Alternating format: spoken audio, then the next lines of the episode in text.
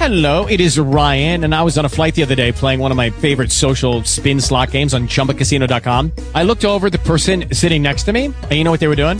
They were also playing Chumba Casino. Coincidence? I think not. Everybody's loving having fun with it. Chumba Casino is home to hundreds of casino-style games that you can play for free anytime, anywhere, even at 30,000 feet. So sign up now at ChumbaCasino.com to claim your free welcome bonus. That's ChumbaCasino.com and live the Chumba life. No purchase necessary. Group. Void were prohibited by law. See terms and conditions. 18 plus. Talk shoes. Recorded live.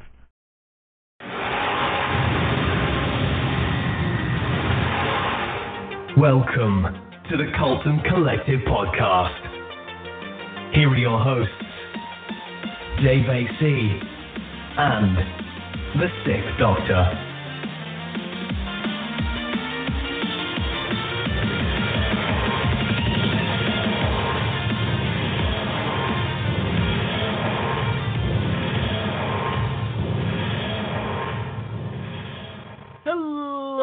Everybody, and welcome to another exciting episode of the Cultum Collective Podcast. Yes, we're closing in the end of the Doctor. Well, the end of the series, Doctor Who is what I was talking about, yeah. But, but the end of the Doctor as well. Time's running out. And somebody else whose time's running out is Mr. Dave AC. Hey, eh? what? Ooh, I better get one of those artificial hearts. Hi, Ian. Hey, Dave, how you doing? I'm a bit worried now. Don't make me laugh. I'll start coughing. I'm still sick, folks. Yes, still got the man flu. Yep. Oh, Women just don't know what. so- still got your fast bottom, have you? Yes, fast bottom. hmm Alrighty. Enough of that carry on. I suppose we should see who's here, huh? Yeah, I'll start, the indeed. bottom it- I'll start the fast bottom because I don't know if, uh, who's awake at the top. Do. Right. Joining us on audio, Rick Wall is here. Hello, Rick. Hello, hello. Hello, hello, hello. I'm glad you could make it. Glad to be here. Good, good, good, good, good. All right, also joining us, Mr. Randall Flores here. Hello, Mike. Ah, I'm back in this time zone. Back in the other, we've already recorded about 30 episodes of Coltum. In, what, including the uh, commentaries for uh, Better Call Several times. Several times over. Yeah, there you go. Somebody's gonna get it done, I guess. All right, and live from Las Vegas, it's Dr. Gonzo. Hello. Uh, sorry I haven't been around all year. I've really enjoyed the shows, but uh, family's gone and made plans for Sunday, so I'm I'm alone and available. So, hello, everybody. what goes on in Vegas stays in Vegas. yeah, well, I've stayed in my hotel room out of the heat. I'm alone and available. That just sounds like a pickup line, guy. Yeah, I realized that as I said it. Uh, sounds like one you should use, Dave. Eh, Yeah. whoever it is. Yeah. All right. And last but not least, he's normally at the top of the list. He's at the bottom of the list today, or at the top of the bottom of the. Anyway. To the other end, it's Mr. Darth Skeptical. Hello, Darth. Through the other end? Really? Is that what we're doing now? Okay. Well, yeah, but, well, Hmm. uh, yeah, we didn't hear from you before I started the show, so I didn't want to. You're at the top of my list, so I had to reverse the list. I had to reverse the polarity of the neutron flow. oh, I see. I thought we were still following on with the bottom joke. Hi, how are you? good, good. Very good. We're replete with bottom jokes. Apparently. apparently. Yep. All right. Well, that's everybody that's on audio. So I guess it's time to see who's under the cone. Uh, Who's under the cone? I've just lifted the bottom of the cone up. Control, new agent training program, section 3.5, the cone of silence. To activate, simply lower the cone and speak clearly. What? Do not overuse the cone of silence. What? Do not shout in the cone of silence. What? In fact, don't even use the cone of silence. What? It's never worked right. I don't know why we bought it in the first place. The portable cone of silence. What? What? What? Blue cone. I guess it's in a different time zone. Seamless, seamless, seamlessly done. Seamless, seamless, yes. Utter professionalism. All right.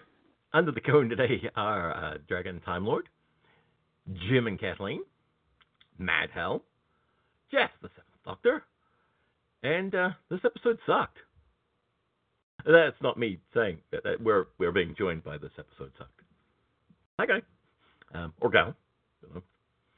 Um, so uh, I I don't really know what's going on with the show today. We decided to go ahead, even though we really shouldn't have, because we're missing somebody. Cybob's not here. Ah! I, I, I make go no guarantees for the content of the show without Cybob. This, Don't this is not an Mr. official Mainwaring. show then. Don't it's not an panic, official Mr. show, Mainwaring. yeah. It's not officially sanctioned. oh, doomed. Well, I guess you're due for a uh, title change because he's always been known as the ever-present Cybob, and that's I not know. the case anymore. That's why it's not an official, um, yeah, episode. So you know, yeah, if it were official, then he'd, yeah, yeah. He's at, yeah. Jeff says he's at the opposite side of the ship. He hasn't arrived yet. Well, he has arrived, but just not. Unauthorized. Unauthorized. he- he- He's, he's, he's in the lift, and we've just been joined in the text chat by Barman54. Oh. Hmm. Which means somebody can't be too far behind with any luck. Kenny's in the Right. house. All right, until then, uh, there's only one more person to introduce, and that's the typing monkey, which means it's news time.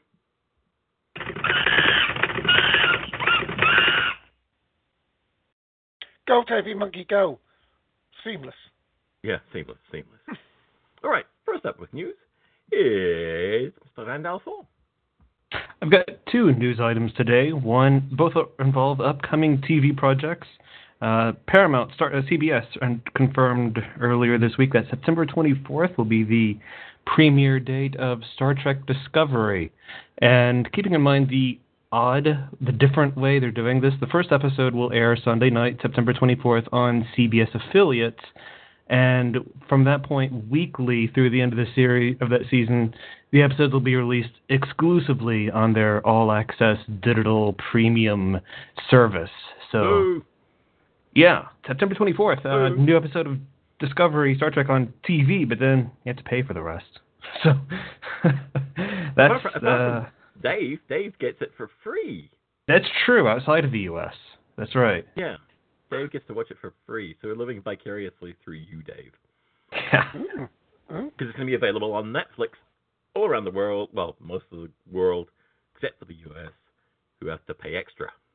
Mm-hmm. Bad business, if you ask me. Yeah. Other bit I'll of wait. I'll wait till the whole series is done and they put the whole thing on Netflix. You know. Maybe. I don't know if they will, if that'll ever hit Netflix in the U.S. given CBS exclusivity. Right. It'll be interesting to see how that plays out. Yeah. Uh, other bit of news here. We have details Uh, for. Hang on one second, uh, there, Mike. Uh, Jeff just put in the text chat that there will be a second episode available on CBS All Access on the 24th after the period uh, Oh, premiere okay. On CBS over the air. That's right. Yeah. Okay. First episode. Yeah. First episode, and then yeah, the first two. So they're doing a sort of double billing in a way, sort of. But uh, yeah, that's that for Star Trek. Uh, we had the new, the first trailer several weeks ago for Discovery. Um, next news item: uh, Radio Times has revealed uh, the next project for Steven Moffat and Mark Gatiss, following on from Moffat leaving Doctor Who and Sherlock being on, well, we don't know if or when that'll ever return. Radio Times have confirmed Moff- Moffat and Gatiss will next team up on a remake of Dracula.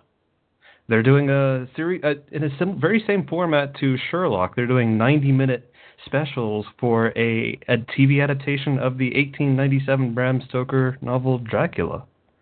So, given Gatiss's penchant with horror genre. It'll be interesting to see how that goes. They haven't confirmed anything.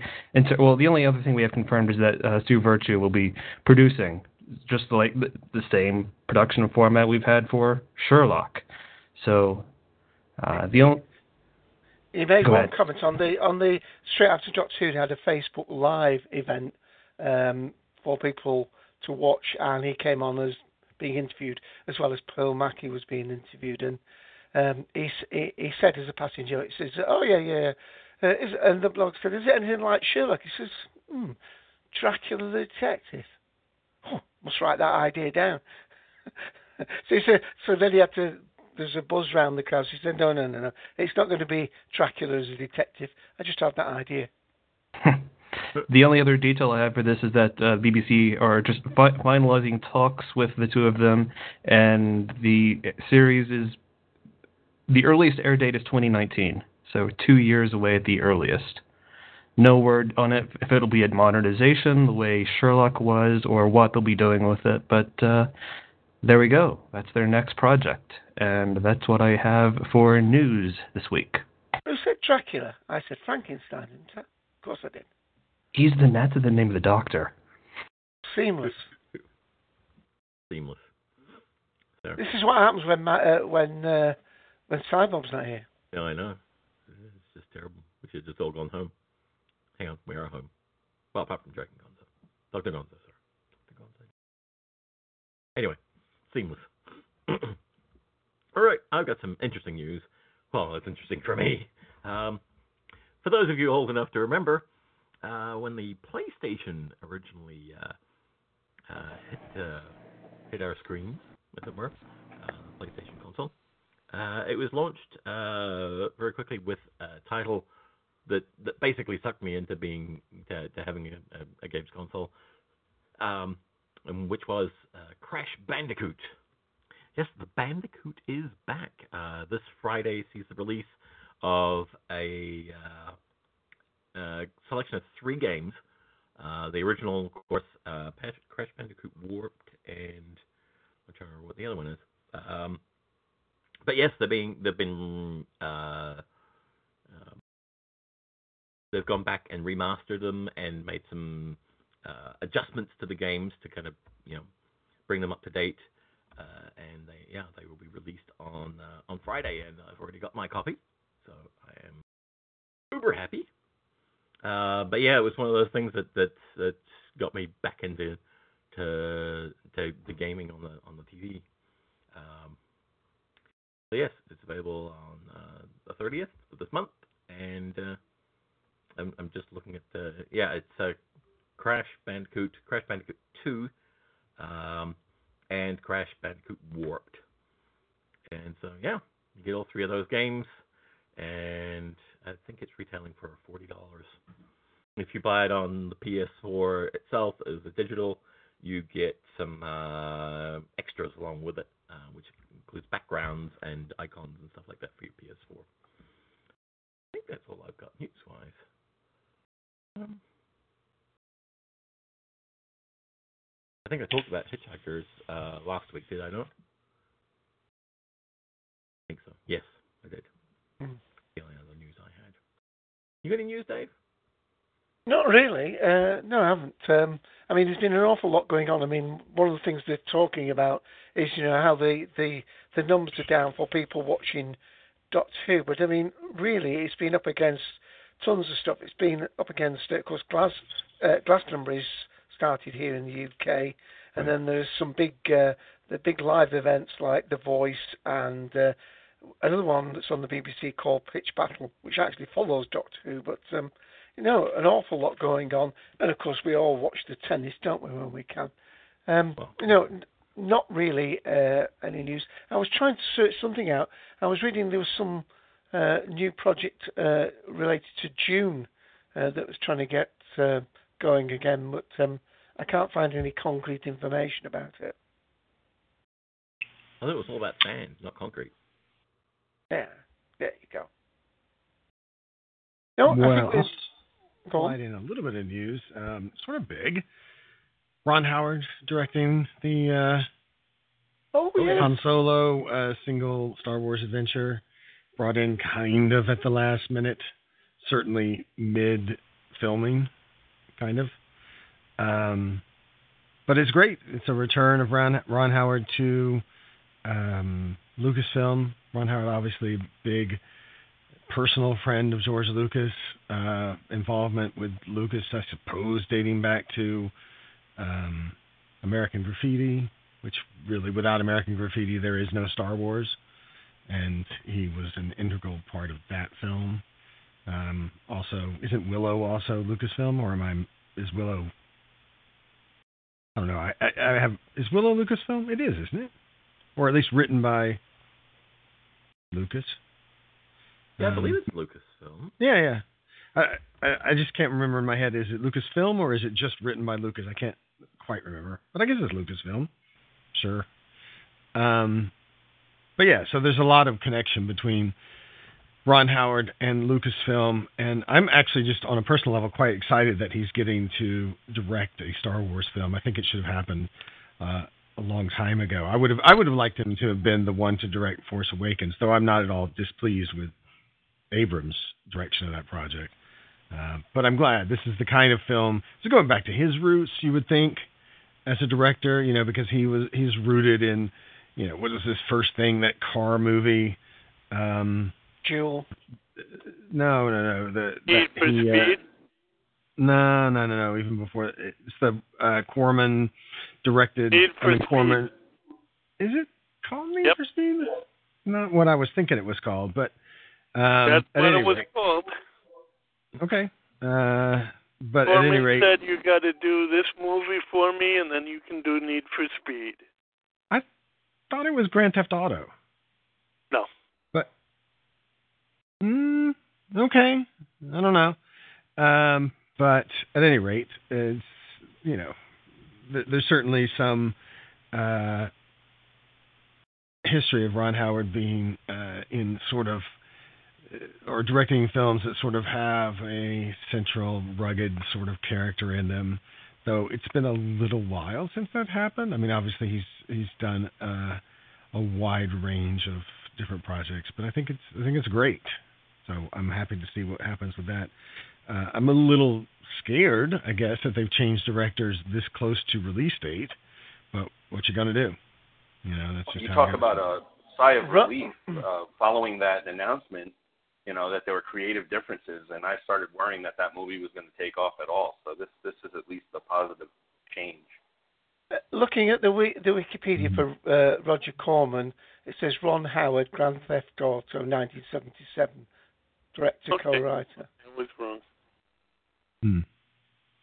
Yeah, I, you're right about the creative different thing being a little bit of a worrying thing. Although there have been plenty of films that, you know, have been made with just crazy amounts of conflict. I mean, Casablanca, one of the best films of all time. Nobody knew what the hell was going on from a production Mhm. standpoint until they just somehow made it work in the editing bay, and then it was just like the best film ever made. Yeah, they Um, filmed two endings, so- didn't they? Where she goes off with each of the two men. Right. Filmed I mean, both endings. you know, but beyond that, they just didn't even have the narrative glue. At, at one point, they were just like, well, I don't know, we're just shooting. it came together, and you know, it was one of the greatest things ever. So Yeah, it's it's, I. I, actually, I should tell you that that really is the impetus for me and Ian. You know, we, we Mhm. just do it, don't we? We just talk, and it just Mhm. comes good. yeah.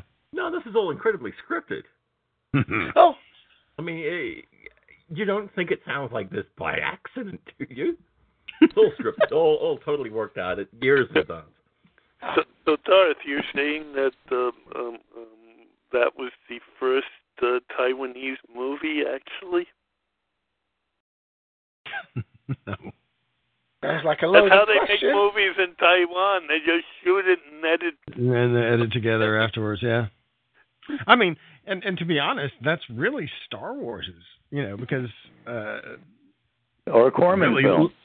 Well, but really, well, there's that. But I mean, Lucas himself is obviously more of an editor than a director per se, or he's a director who paints through editing. Um, so you know, I, who knows how this thing could turn out? But certainly, you would think that having an Oscar-winning um, director at the helm of it is not going to result in terrible things.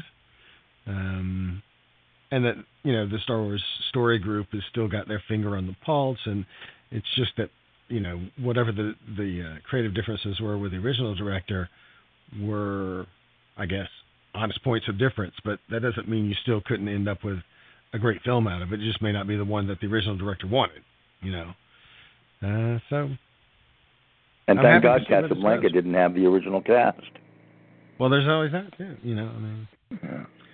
It's filmmaking is art and science blended together, and you just never know exactly what's going to happen until you actually hit your release date, and then it is what it is. So we'll have to see. It's exciting though. I've got one other Okay, piece by of the way. Yes, welcome, Ken. Yes, yes. Ken has joined us. Yay! Cuddly One Kenobi, you're our only hope. Yeah, we'll edit that in. Yeah, there you go. It was all planned as well. Um, just uh, kind of uh, something I just caught on Facebook, uh, thanks to our friend Graham Sheridan and Ellen T. Butcher. Um, that on sale right now. It's a web special price. Oh, There you go. A- Dramatic chord. a gong. So it gong? Bing Gong. Oh yes, the Gong Show just you just came out too. Wasn't very good. Um, Darth may think different, but we'll get to that in a second. Let me finish this thought. I'm not my ment anymore, so let me finish this thought. Uh, but yes, uh, just found out through Facebook that uh, the Big Finish Audio uh, spare parts is on sale right now for download for 99p. No, 99 cents actually, 99 cents US. Um, and I have just put the link for that in the text chat. But you can go to bigfinish.com slash releases uh, slash fee slash spare dash parts dash 200. And, I think uh, there or are just- also some uh, other Cybermen stories. It's part of a cell of multiple uh, Cybermen stories are doing in honor okay. of the uh, two-parter going on right now. So yeah, um, check that out. See what else is on there. But uh, I know for sure that spare parts, which which really ties into uh, to uh, this week's and of course next week's episode. Uh, so uh, yeah, check that out.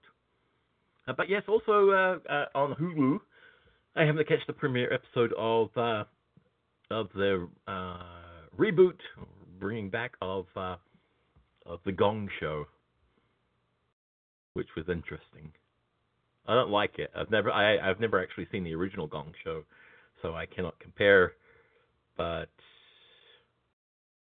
was it always played for laughs like it is? Yes. Were the acts always that bad? Uh, Yes. 'cause the spoilers, but the uh, the act that won was uh, a married couple spitting bananas into each other's mouths. Oh. Yeah. That was that was what won.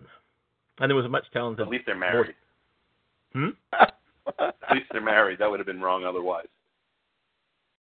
Yeah, but they also spat bananas at, at, at, at the judges as well, and it, it, it was kind of gross. I think I've gotten old finding things like that. Before, when I was ten, I probably went, "That's funny," but now I'm just like, "Ew, that's kind of gross." Um, I don't know. Did you catch Oh. it, Well, while we wait to see if Darth comes on, um, the word gross has just uh, prompted a, a nice segue for me because I just noticed some news on the BBC side. Uh, Wonder Woman continues to smash box office records. Uh, Wonder Woman is on track to break box office by becoming the top grossing, there you see, get it, grossing, live action film from a movie from a female director. It's uh, generated more than $620 million worldwide uh, since its launch 21 days ago uh, and is on course to outperform the 665.7 million made by Kung Fu Panda 2, also directed by a woman. And some analysts predict Wonder Woman will also overtake Frozen, made in, two, in 2013 by male and female directors. It generated uh, 1.28 billion in ticket sales. And Ken was probably cheering when I said the word Wonder Woman. Yay! Hey! She's spinning. Don't throw bananas at Wonder Woman. Every Wonder Woman makes me cheer. Whether it's Uh, Linda. Did you have any news for us, Ken? Because we didn't have a chance to ask you before Um, we hit the record button. No, uh, no news except for the rever- reverberation effects of last night's Who. Which And- we will go on to soon. So, Yes. yeah. And just an interesting fact about Gatiss and Moffat doing Dracula. It, it's funny that the current uh, Sherlock Holmes played Frankenstein on stage. That's where the played- Frankenstein Dracula quip came from. Yeah. Yeah, he played Frankenstein, and the gentleman who was in uh, the American uh, Sherlock Holmes, whose name escapes me right now. Oh, uh, Mike should know that. Mike. He was uh, keen on that. The uh, the American version of uh, it wasn't called Sherlock, was it? It was called um, Elementary. Elementary. Yes, Elementary. They both played in tandem. One night he played Dr. Frankenstein, and Cumberbatch played the monster, and then they flipped it. And it was so strange that future Sherlocks, before they became Sherlock, were in this on the London stage. Jonny Lee, Jonny Lee Miller. Yes, Thank you, thank you. Yes, thank you, Mike. And uh, that is just a bit of kind of interesting serendipity that you know they was Sherlock before they knew it, both of them. Uh, I thought that was a really kind of weird theater and culture news. Um, just realizing that. You know. And that that's really um, all I have. Nothing nothing else um, comes to mind. Nope, uh, no, that's fine. We, we've we've spent a good twenty minutes on that. Uh, do you want to hear from Andy? Ian? Certainly. If you enjoy listening, why not join the collective and participate yourself? We're on TalkShoe, call ID 54821. Call in on 724-444-7444. This is a US number, area code 724, so do check your calling plan before dialing in. If you have a SIP client, you can call in for free on 66.212.134.192. Or you can connect in directly via the Shoe phone client if you have TalkShoe Live installed. Looking forward to hearing you. All right, the lift has arrived to take us to this week's episode of Doctor Who. Uh, so if everybody could just uh, just squeeze in, um, yeah, uh, Dave, just just suck suck your gut in. And, uh, I think we can get going. Uh, play the elevator music, or uh, why don't you play a clip from this week's episode. I will indeed, but before I do, let me just uh, mention that the spoilers from now on. Spoilers. And since we have uh, Dr. Gonzo on audio, perhaps we can go with them uh, first after the clip. Here we go.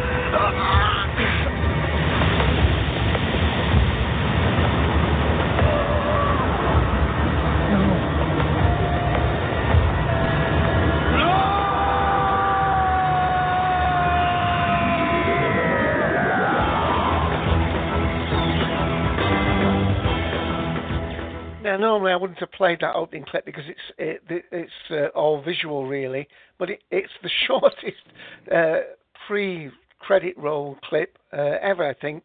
Uh, but very dramatic, and um, uh, since we are talking spoilers, and we will go into doc, uh, Dr. Gonzo in a minute.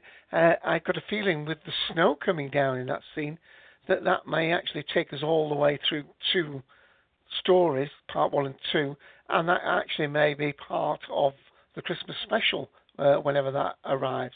But uh, Dr. Gonzo, do you want to uh, go ahead? And I know Ken, you may not want to stay too long today, so we'll go to you secondly after that. Thank you. Yeah, that that was my thought altogether. I, you know, because we know there's supposed to be a uh, Christmas episode, and here we have uh, a, a beginning regeneration scene uh, before the credits roll. So that's. Uh, but they always trick us with these regeneration scenes. But I, I think that's probably the one.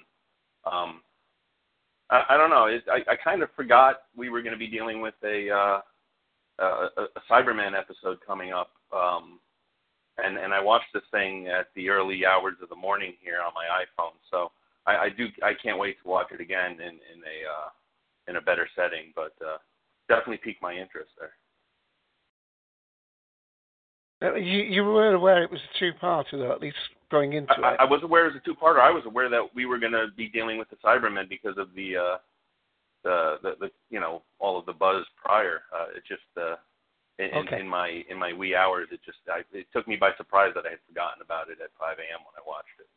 Okay, let, let me. We'll stay with you. Let me play another clip because that clip really wasn't much to get your uh, memory boosted and going. And remember, we're not going to spoil anything about what we may know about the next episode coming up, uh, if possible, please. But I'll play another clip, and we'll, we'll certainly let you have more time to gather your thoughts. Hello. I'm Doctor Who. And these are my plucky assistants. Thing one and the other one. You know Leonardo. We picked up your distress call. And here we are to help. Like awesome heroes. Yeah, we're not we're not assistants. I- Okay, right, what so what does he call you? Companions? Pets? Snacks? Oh. Someone's watching. Well, quite a good beat, really, isn't it? Yeah, maybe we should be moving on. Yeah, and he calls us friends. Oh, doctor. But think of the age gap. Stop mucking about and concentrate. Nardole, do something non-irritating. On it, sir. Time lords are friends with each other, dear. Everything else is cradle snatching. Oh, it's a big one. Ship reads us 400 miles long and 100 miles wide. It's big, even for a colony ship. Anything else? Uh.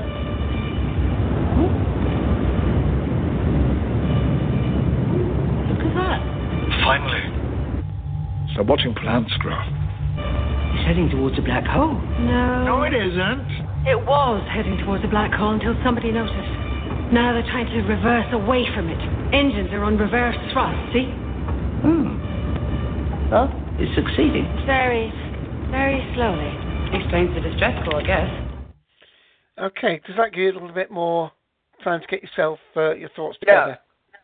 Yeah, it's fine. I, I didn't I didn't forget what I saw this morning. I just forgotten it leading into it. Um, first thing I want to say is I, I really enjoyed Michelle Gomez um, in in her role, and and I think her trying to pretend to be the doctor in this episode made me made me enjoy her a little bit more.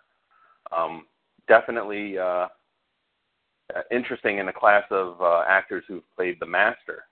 Um, but she definitely stands out on her own and, and has done her own thing. Um, whereas, uh, you know, it's not it's not an impression of somebody doing the master. So I, I really enjoyed that.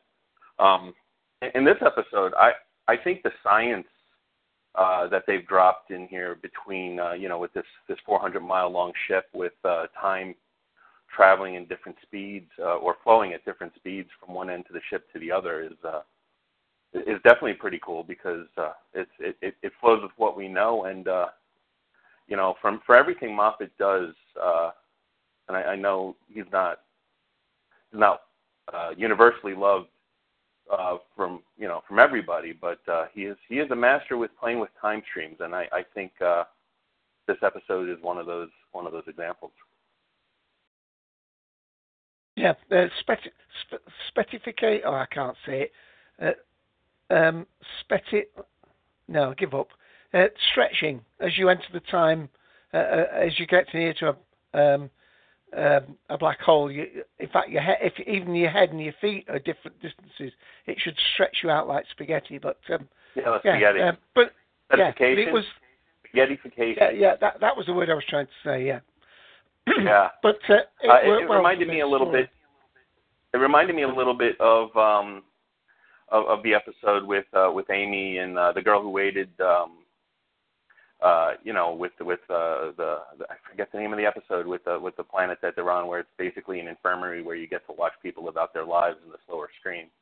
Um, kind of Oh, seemed that way with the uh, video monitors, but that that definitely was something I thought about watching that one this morning. I thought you were going to say Utopia. That's why I was not jumping into what you were saying. But um, yeah, I'm trying to think of what the episode was. Anybody in text chat can put it in. Um, that's the one where they're viewing her. Uh, there were the different symbols on the door, and she went through a different one. And then we're looking Yeah. through that. Um, yeah, like looked like a the Two Streams shaving facility. I lane. remember was the name of the place that they were, but I can't remember the name of the episode. right, right. Yeah, happens a lot to people on this show. Oh, it is the girl who waited. It is the girl who waited. Thank you. Thanks, Darth. Thanks, Darth. And and and um, the, I mean, I don't know how much you try and avoid spoilers before the event. I mean, uh, did you recognise a certain person under heavy makeup? Under the makeup, no.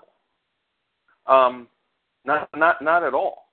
Uh, I I mean I, I had a feeling through through the show because uh, because I was expecting it that that okay that's that's what's going on here, um, but I, I didn't I really didn't catch it under the makeup not at all. And were you were you a fan of that uh, interpretation of the the master, the John Simm master, or At, I mean, at to different times, um, I, I I liked him more uh, before he was a cannibal, uh, if you could call him a cannibal. Uh, but uh, before before they, he was eating people. Uh, and, beca- yeah, and became um, Iron Man? Yeah.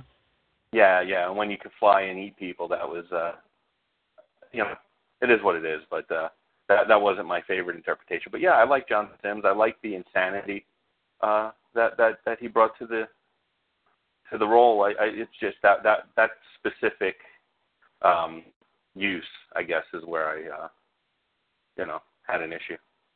Uh, and did you feel as though this was a scary episode? I mean, there was the quite, I think, for young people, rather frightening that uh, you know when when when the the patient is in absolute pain and crying out. Well, they're not crying out; they have to press the Yeah. button to make the sound. Pain, pain, pain. And you think Yeah, she's going to come over and relieve his uh, pain, and what does she do? Just turns Yeah, the volume watch- down so they can't hear it. watching it alone this morning. Um, I usually watch with my kids, uh, and and they range between uh, seven and ten. Well, soon to be eleven. Um, it's going to be interesting uh, when I when I get home next weekend, and and we'll give it a shot. But uh, I, Oh, so I definitely feel as though think there's some creep factor there. You didn't have to ring home and say, "Don't let them watch it." Till Yeah, no, the, the they're they're not going to watch it without me, and you know it's not my wife's thing, so it works out. Right. Good. Good. Good. Good.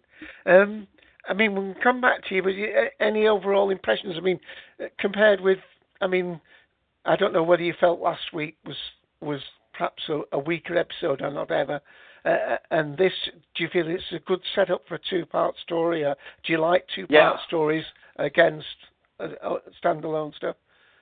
Yeah, I like two part stories. I like I I think it's a good setup. I think uh if it follows through it should make a good episode. Last week felt like filler. Um Hmm. you know, and and uh, I think uh, everybody had uh, said and and I agree it it felt like something that would have come sooner in the uh in in the rollout of the season. Um you know, so it it uh, this close to the end, that close to the end. I mean, that was that was episode 10 which in previous seasons that would have been the last episode uh, you would have you would have expected a stronger episode for the end. Uh, Well, no, they've had they used to have thirteen, of course. They've, they've just dropped down Yeah. to twelve. yeah, the, the austerity budgets and everything. Yeah. Um, yeah. so I, you know, it was it was okay. Um, definitely, uh, I, I'd say the weakest episode of the season last week. Right, right, right. Okay, uh, do you want to speak any more at this point? Or should we go on to clip and hear Ken and, uh, and maybe if you can stay on, come back to you? Yeah, I'll, I'll- I'll hang out. I'd love to hear what Ken's got to say. Okay, right. Well, uh, I'll, I'll play another clip, then we'll go to uh, Ken. I'll be right with you. Which of you is human? Me! Me, me, I, I- I'm human. I'm, I'm the only one. Just, just me. Please stop this. Stop right there, now. I'm sorry. I'm so sorry, but you're the reason that they're coming. Put it down. Put that down now. They won't come if she's dead. You don't need to do this. I can get her off the ship. I can shield her life signs. You know what, Doctor? I said this is a bad idea. Please, listen to me. Look at me. Go on, look at me. That's good. That's very, very good. Now, you see this mad woman sitting in this chair. Her name isn't Doctor Who. My name is Doctor Who. It's not, is it? I like it. You don't know it yet, but in a short time, you will trust me with your life. And when I save you and everyone on your ship, one day you will look back and wonder who I was and why I did.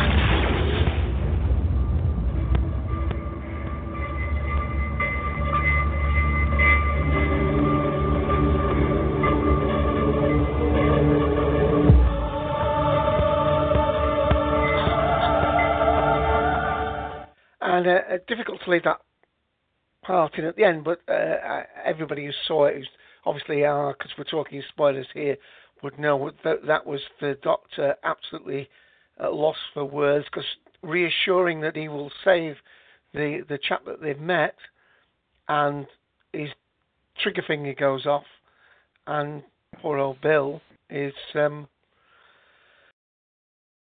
apparently terminally ended, but maybe not. Uh, and on that little Yes. Oh. Um, I'm still shaken from the episode.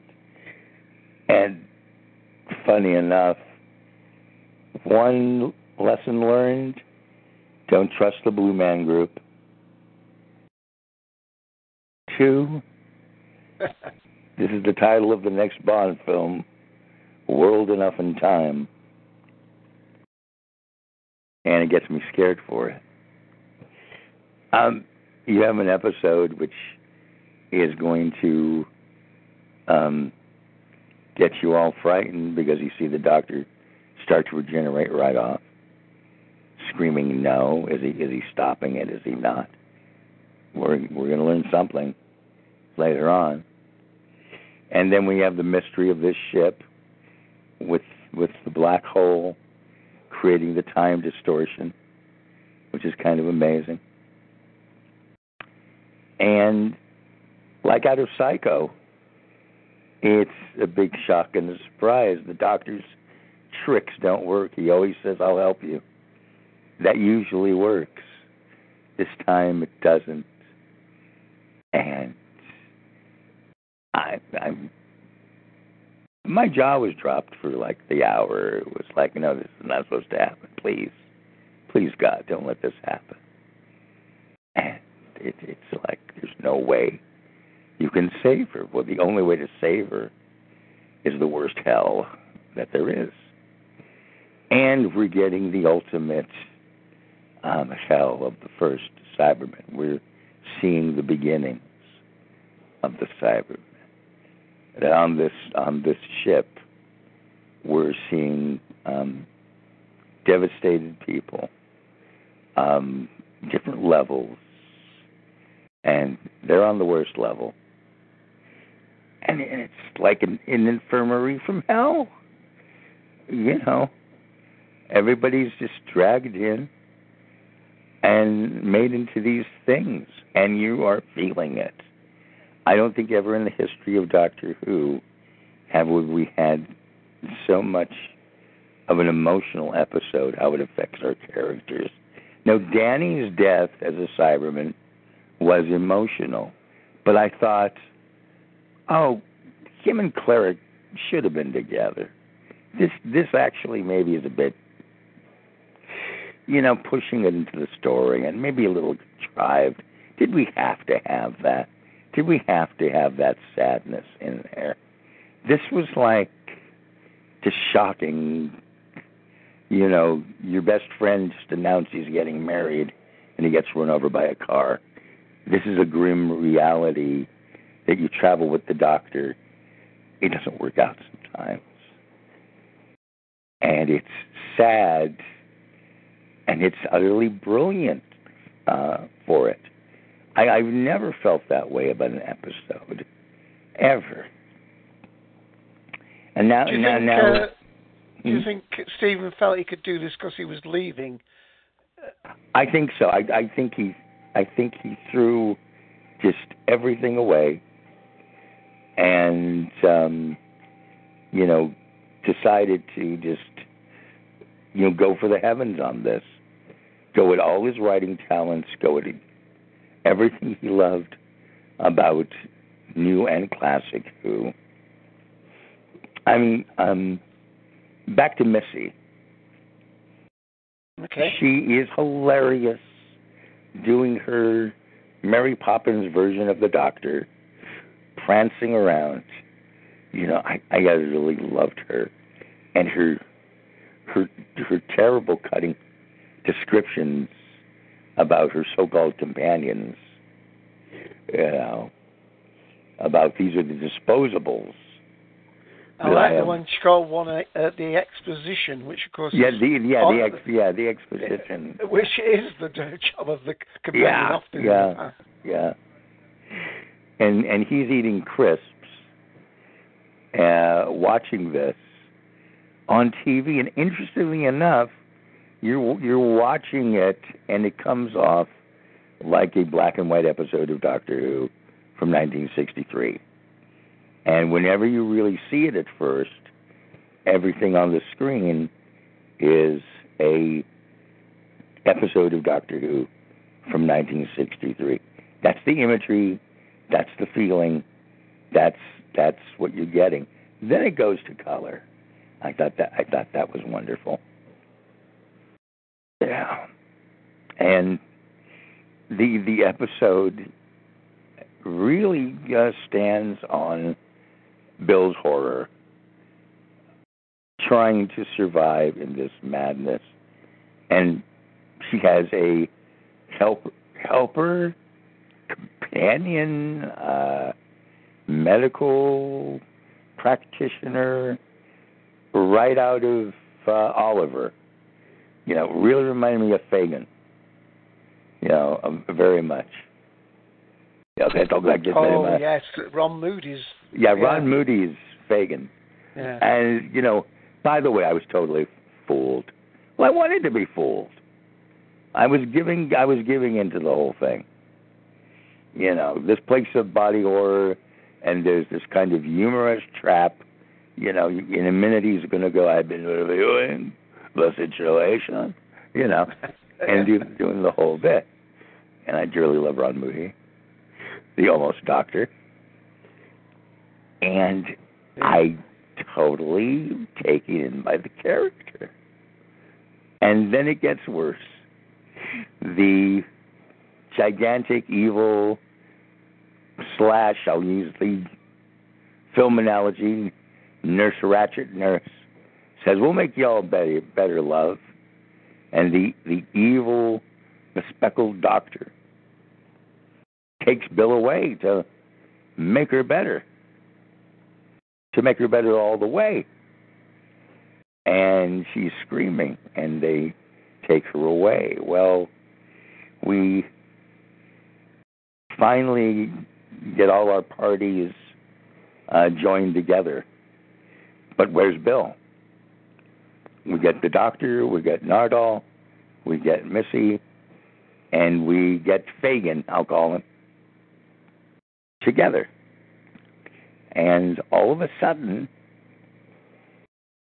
Missy changes from being the contemplative, I'm caring, I want to be your friend, Missy, to some spark of, I knew this would happen all the time.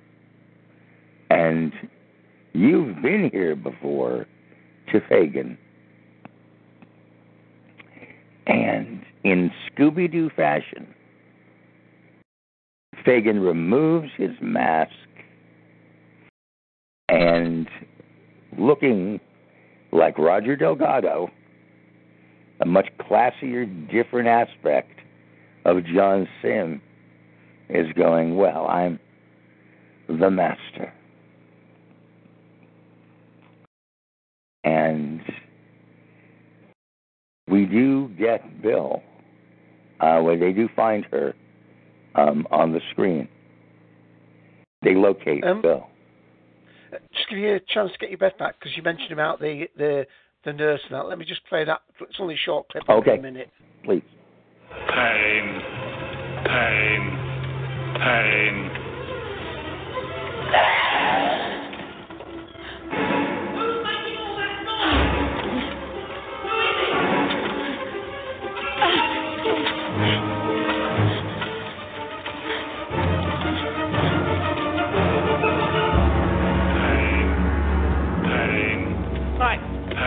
Matter with you?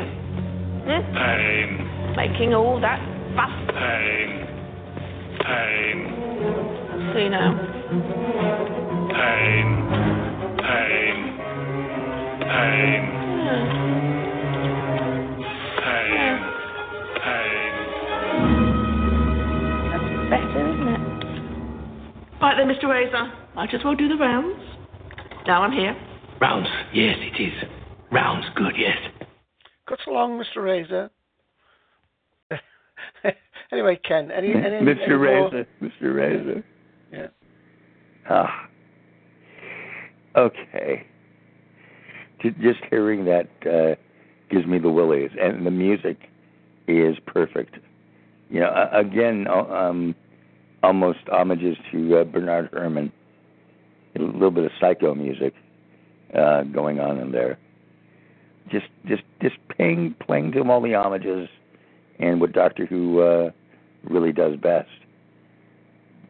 Beautifully directed. The the suspense level is just is just pumped up, and they find Bill on the uh, on on the uh, view screen, and you hear a slight clunking in the shadows, and very slowly a original Mondasian Cyberman walks in. We we have not seen this in like 50 years, and it looks brand new, as the doctor says. You're brand new. Uh, where where's Bill? And it's going, where's Bill? And that that, that horrible, wonderful cyber voice. Where's Bill? And then he asks, you know, uh, you know, totally. And we get the answer we don't want to hear, as if not enough has happened, as not enough tears are taken, as not enough devastation has come from this from this episode. Goes, I'm Bill, Yeah, well, it was quite a moment. and and we're looking at this, and it's the most hopelessness we've had in Doctor Who. One of the most brilliant episodes of Doctor Who because something else has got to give. It can't end like this. Not not with our heroes. Not Did not with you- the. Did it Hmm? take you back to that I did my duty one? You know, the uh, the woman who got converted into a Cyberman and said, I Yes. did my duty. Danny. Uh, uh, no, the no the the woman. The, was it not Oh oh no. Minister? Um. Yes. again. Um. Uh, Torchwood. The the leader of Torchwood. No, no, no. It's um. Yes. The leader of Torchwood. I've done my duty for Queen and Country. Yeah. Um, Was it? Um, The previous leader of Torchwood before uh, Canary before Wharf. the Prime Minister took over. All yeah, Canary right. Wharf. Right, right, right. Okay. the hell was her name? Yeah, hopeless. Blind leading the blind. But very much lovely, I must say. And um, she's done some Torchwood audios. Anyway, um, so Yeah, first two you- parts. What do you? What, what, uh, are you worried about the second part without being spoilerish? If you know anything, I'm I'm not Um, worried. I'm not worried because even if it leads to this devastating uh, kind of resolution with Bill. Uh, they're doing something they've really never done. Uh, have a have a um, companion's death that is just so striking. Um, but I, I I'm really hoping it doesn't end like that. There's got to be hope from hopelessness, especially the precursor of that uh, initial scene. But I give it five and a half TARDIS groans. This was something. If you say, did I like it? I'm not sure. But did I love it? Yes. You know what I mean. Yeah, This, I- I- this, is like I'm I'm I'm I'm I'm reading uh you know Titus Androcus. You know, I'm uh, you know this is devastating me and I take the brilliance of it, but it it's not fun watching this happen to a good friend. And Bill has become a good friend very quickly, which is to the writer's grace. And thank you, Steven Moffat. You have given us so much. And this is another road that I would never in a million years think I would see. Yeah. Okay. Uh, Jeff has put Y- Yvonne Hartman, the name that we were all searching for. Thanks. Thank you. Okay. But, can, but but one one last thing. Amidst Okay. it all, it was still very funny. I still can't believe that was John Simm. I mean, that was great. They just, you know, maybe I'm naive, folk, but I I I just thought he was hilarious. Um, um, Michelle Gomez was a hoot. So even in this, you can balance, you know, a lot of humor in the greatest tragedy, and that's really artistic and it's really amazing.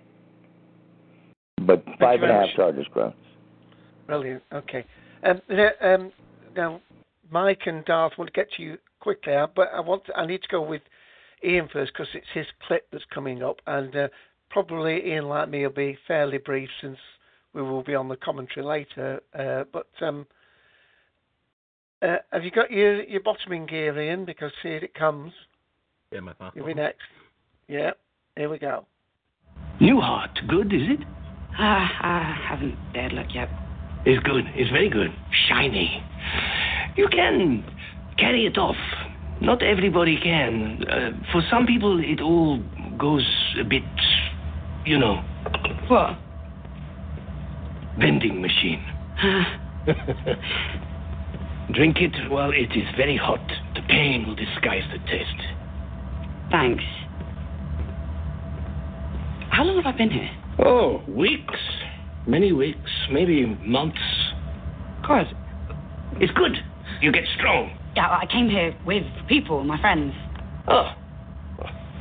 They don't look so bad. That's them. That's my friends. I know. I make picture for you. You like? Where are they now? Are they okay? Well, they're fine. Look at them. Yeah, but are they okay now? That is now. Is right now. That is them. Is live.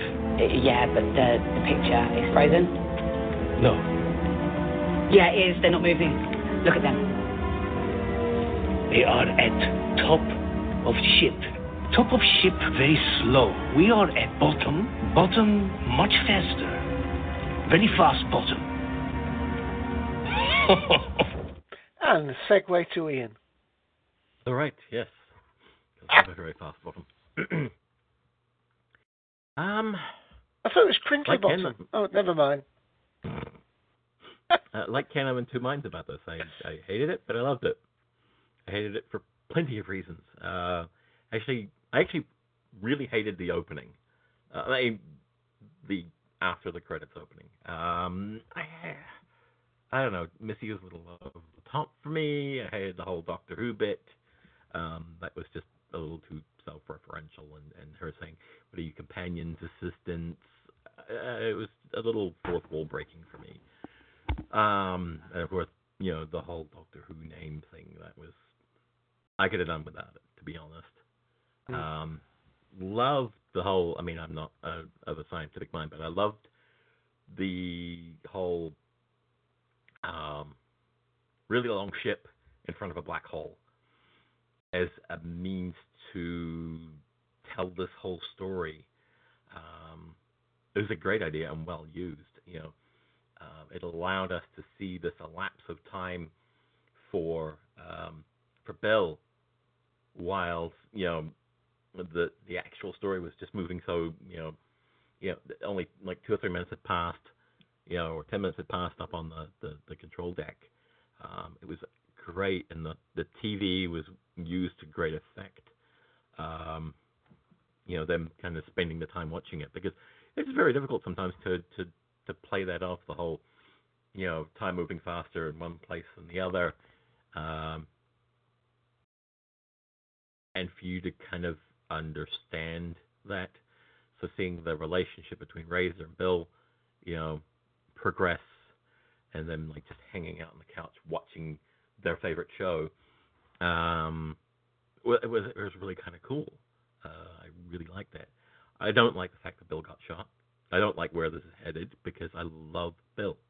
Um, and I love the fact that they have finally created a, uh, the right companion, a, a great companion to, to me. Um, but then again, is that not the point? Um, the point of Bill's creation is to make her um, ordinary and regular and normal and and not the most important thing in the universe because you associate better with that and you you know like her that much more you know.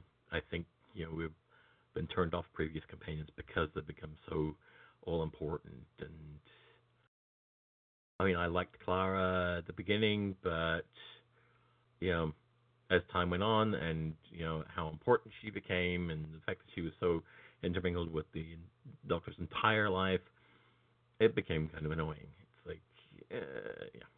But bill's the complete opposite you know. She's just an ordinary person and that's what makes her so good in this um, and what makes this episode so hard to watch. Um, love the development of, of the cybermen in this uh, and and the good thing is, is it actually makes you feel sorry for them.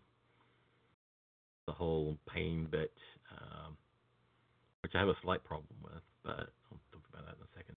Um, but you know, you realize that, and and then when they talk about the the headpiece, it's like it makes you just not worry about it. You'll still be in pain, but it just makes you not worry about it.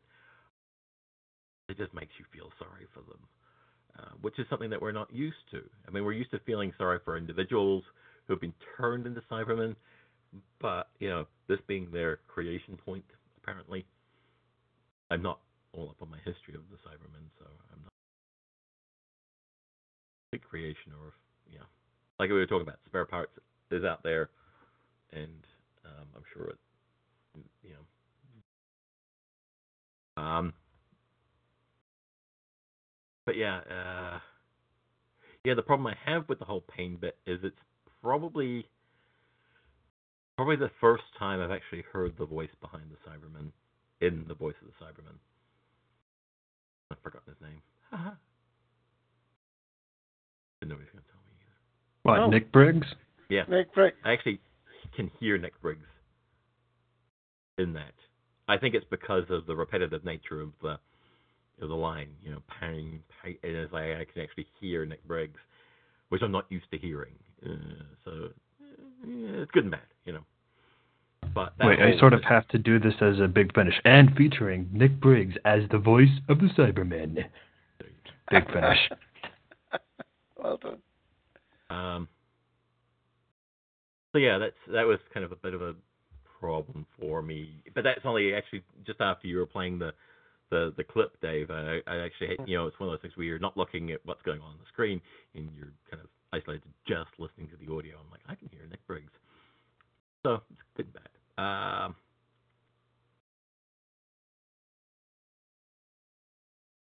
I was totally Portreeved.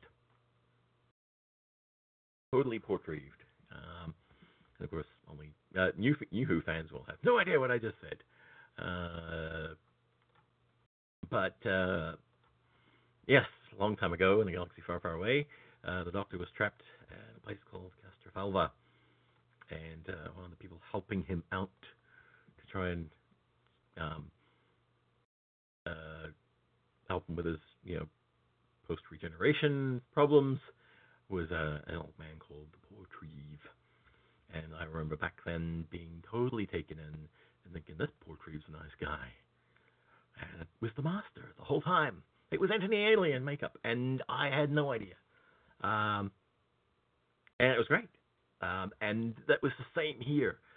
Uh, I knew the master was going to be in the finale, and I don't know whether I was just concentrating on the fact that it was a Cyberman story or the fact that you know Bill gets shot in the first, you know, first five minutes, and you know it takes your mind off of what you your preconceptions are going in, and so I hadn't really given it much thought as to when the master came into this, and there was a, a niggle as I was watching it, and it's one of those things where you want to go to IMDb or something and look up who's in the episode that week, because something said to me, "That guy's familiar."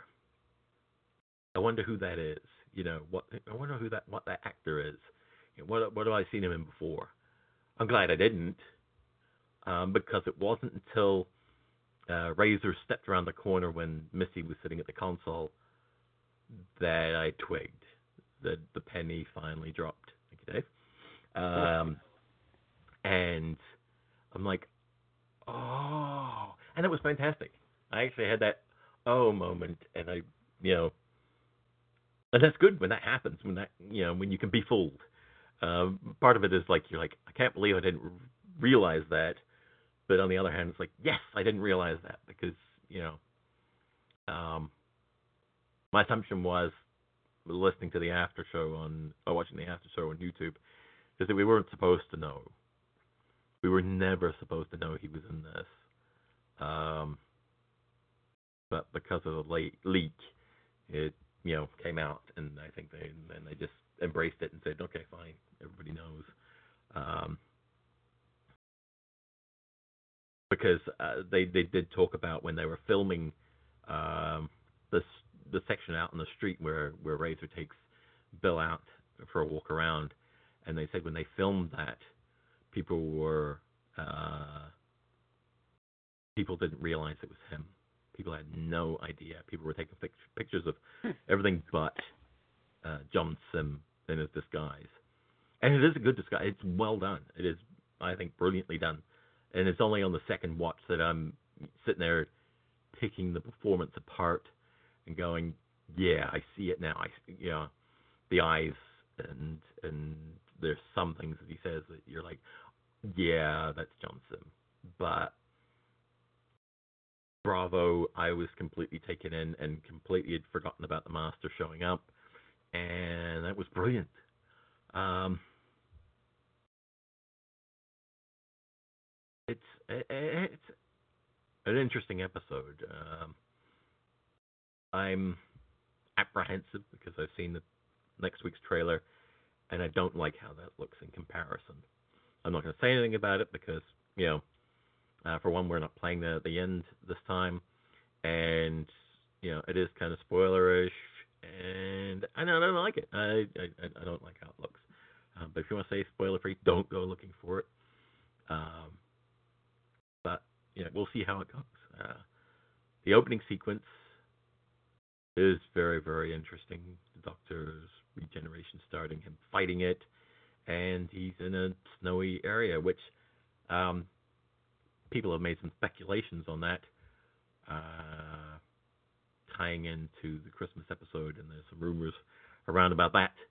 But again, I'm not going to delve into that in case they end up right, and then everybody gets angry at me for being spoilery. But it is interesting. It's like, are we going to see the end of that before the Christmas episode, or is that part of the Christmas episode? You know, it's it's hard hard to tell because uh, on the Graham Norton show, Peter Capaldi said he had already filmed his regeneration sequence, which could be a reference to the fake one in the the uh, previous two-parter, but he could be referring to this. It's it's it's difficult, you know. Who knows? But yeah, I'm I'm really in two minds about this episode because I don't want Bill to go. And that's the crux of it. I don't want her to go because they finally created a companion that I really really like, and I really have you know uh, you know a love for. You know, she's just a regular person. Before I finish, uh, just get hop hop hop up on my tiny little soapbox here and say um, thank you to the Doctor Who production team for your little commentary on um, gender. Appreciated that. Um, you know how Time Lords are not hung up on this whole gender stereotyping and everything. Love that line. Loved it. Um, not really looking forward to having a female doctor, but if that's where the show goes, that's where the show goes, and I'll see what happens then. So, um, yeah, that's that's my review. I'll talk more, of course, during the commentary, which we will record later tonight and have out on the feed somewhere in somewhere in the week. So anyway, play another clip, Dave. Yeah, uh, just on that last about gender, the the, the the trouble I have with it is that with saying these things three or four or five times, and then if if the next doctor isn't a female, there'll be a lot of people saying, "Oh, you chickened out. You were leading up to it, and then chickened out." But I- like you, I don't particularly. I don't, I I think don't what Moffat do is doing is he, um, he's kind of half giving people what they want. He is opening the show up for that possibility more so than has been being done before. I mean, yes, we've seen Time Lords change, you know, uh, change gender, uh, Right. but here he kind of the doctor actually says, "I don't know if I was, you know, at that, you know, what sex I was or what gender I was at that time." Um, so that's kind of really kind of opening up the discussion and saying it is possible, but the question is, is does the doctor have any control? Yeah. You know, well, I mean, uh, we don't like talking politics here, but if you go back eight years, it's like, do you get an American president, i.e., uh, a female American president, female Hmm. doctor? Or do you get a black president, black doctor?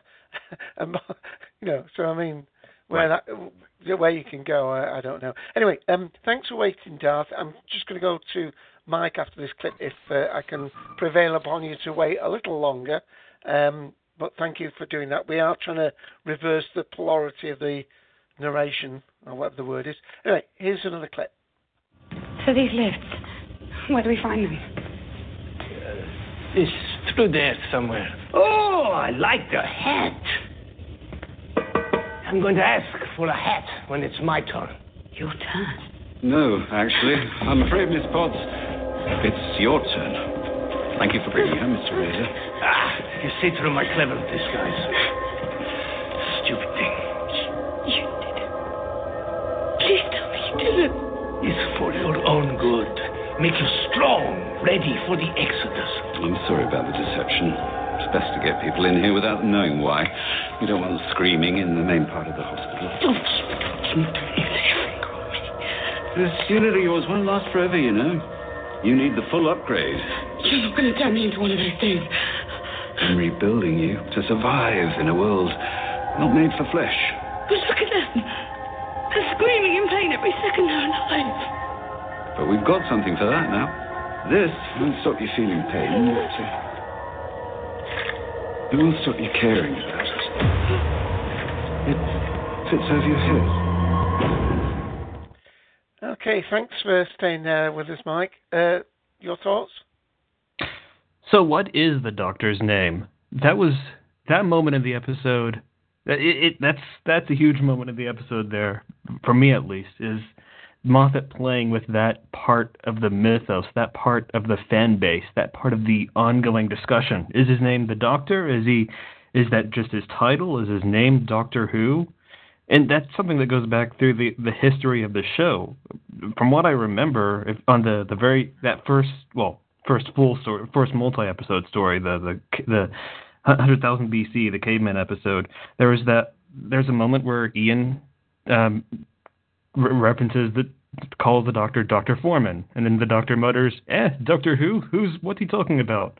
And then later in the episode, Ian saying, "His name's not Foreman. Who is he? Doctor Who? Perhaps if we, if we could find out his who he is, we would have a clue to all this." And that's where it all begins. It's something that goes throughout the show, in both the show itself and expanded literature, the the the and the Doctor Who annuals, where he would be referenced back and forth between the Doctor and Doctor Who. There was no standard. It was there. There was no. There was no. It, they just kept going back and forth. Like the, the, there's a 1965 an, a, a story or whatever. Who is Doctor Who? And there's this. There's that famous moment from War Machines where the machine asks for Doctor Who, for uh, Wotan asks for Doctor Who, and another character even mentions him by the name Doctor Who. Of course, a lot of this goes back to David Whitaker with those early script writes and rewrites where uh, he would you would have the name Doctor Who written in the scripts, and you would have that written in the filming scripts as well, uh, the the camera logs. Uh, then you have just I mentioned that the annuals, and you had it's like the was it here the prologue from Doctor Who and the Crusaders, where where it says the the prologue begins as swiftly and as silently as a shadow. Doctor Who's space and time ship TARDIS appeared on a succession of planets. Blah blah blah. So what is the Doctor's name? And then we have just the the Highlanders, Doctor von Wer, Doctor from Who, and we have him signing that note in the Underwater Menace that says, uh, "Vital secret will die with me, Doctor W." we have the moment from uh, the demons, the uh, the demons, where he's uh, where is it in the demons? Uh, yeah, partway pretends his, his the name he goes by is qui, is qui quo quad, Latin versions of who, and but of course his name is the Doctor. He goes by the Doctor. That's his name. And then you have the end credits, Doctor Who, all the way up to late Tom Baker, Peter Davison era, and it returned with Chris Eccleston in the end credits labeled Doctor Who. So it's it's just this playing with that part of the fan base and the Doctor not ever confirming or denying, and uh, even Peter Capaldi, as a of course as a lifelong fan, refers to the character as Doctor Who. And I'm going to put a link into chat to this article that I found from the Radio Times that I don't know if the if the uh, whole thing will fit in the chat, but there you go. Uh, where there's a there's a bit, bit of chat with Steven Moffat where where Moffat is talking about his thoughts on on what the doctor's name and as as far as he's concerned the doctor his that his name is not the doctor we the doctor is just a title he's come up with but as far as the show's history is concerned as far as what we see on screen of course his name is the doctor but at this, uh, or his name is the Doctor Who, but at the same time, it's not. It's the Doctor, uh, where that's just a title, or maybe the Master, maybe Missy was just winding up Bill. So that was that, that was just a, a great moment in the episode there, playing with that part of the mythos for so long. Um, but other, then we had the episode itself. A lot of this episode was well, it's it's it's as a first part of the episode should be. It's it's build up for the second part of the episode, and a lot of the action and excitement that I'm that I was that I was anticipating for the two-parter looks like it's going to be right there in the second part, which it looks to be an. I think the I think the broadcast time for that one is very close to 60 minutes runtime, so I'm expecting a lot to happen next episode. Other things here and there, the, whole thing with. Uh, I'll just go ahead and say this Mondasian Cybermen should not stomp around metallically like the current series Cybermen. They should not ever do that. When I I was I was hoping if any version of the Cybermen was going to walk around silently like they did in their original appearance, it would be the Mondas Mondasian Cybermen. But from what we heard there at the end, no, they're just gonna stomp around metallically like all the others. Even Neil Gaiman in Nightmare in Silver, he wanted his versions to move around silently, stealthily. It was part of the suspense that he was building up. But then the BBC sound department decided, you know what? We got to keep it, got to keep everything continuous. We got to keep everything the same all all across the board. They've got to they've got to stomp around like they have a metal compressor stomping action. So that annoyed me. just on a sort of a a long term Cyberman, I don't know, whatever basis. Eh, whatever. But the the design was spot on. It was great seeing the evolution of of the of the Mondasian Cybermen design. It was nice seeing that build up, that background to who who and what they are, and it was done well. How we we saw the, them as patients. We saw how they were acting as an evolution, a rapid evolution to to cope with that environment, and how why all of that was necessary. Some really well done well done moments with the the pain and the kill me parts from those two those two people in the outpatient ward. That was really creepy and well done. Um, yeah, that's that was that. Um, I've even forgotten where I was going with that. Other other things in this episode, the leak course, leading up the weeks or the few weeks leading up to the first episode, it was leaked. Some tabloid. I know the name of the tabloid. I'm not going to say it. Not going to give them attention. But they did release the name, and once the BBC saw that info was out there, cat's out of the bag. Might might as well just release a quick blurb confirming it. I wish that hadn't happened because this episode would, would have worked so much better had I not known, had it not had that hit over the head with all these trailers that John Simm was going to return. That would have been a great reveal. I knew the moment I saw that character where that was going because I could just sort of the head shape or whatever, the the eyes or whatever, I could kind of recognize those. I I, I knew where that was going. So that was that. Um, uh, that's I I've had several other thoughts here and there. This is the first first, as far as I know, on Doctor Who, this is the first time we've had more than one version of the Master on an episode. So it was briefly at the end of this episode, and we'll see where it goes on next week's episode. Not stepping on any sort of spoilers there. Just I want to see where they go with that. Other other thing that I wanted to mention is this is Steven Moffat's last two-parter. This is his next to last story. This is his last story at the end of at the end of a series. He's wrapping up his last full series.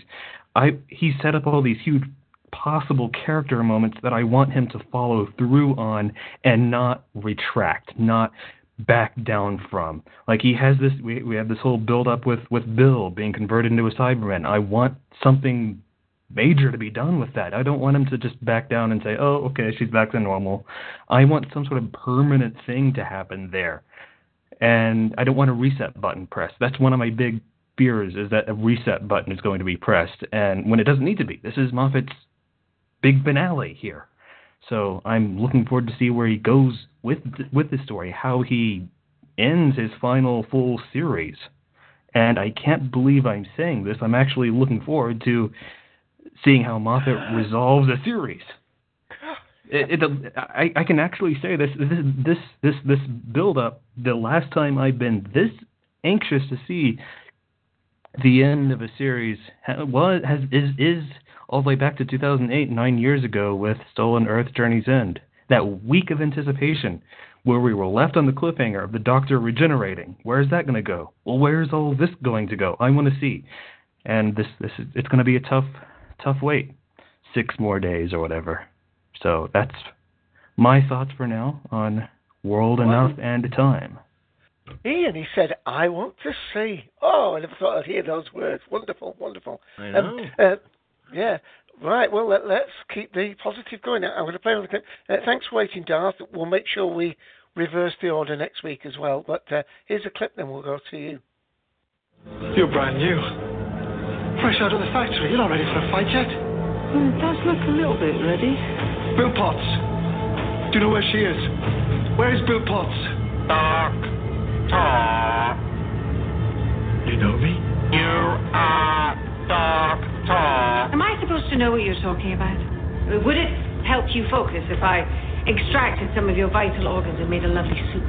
You would never be so self-destructive. So what? But then again, neither would I.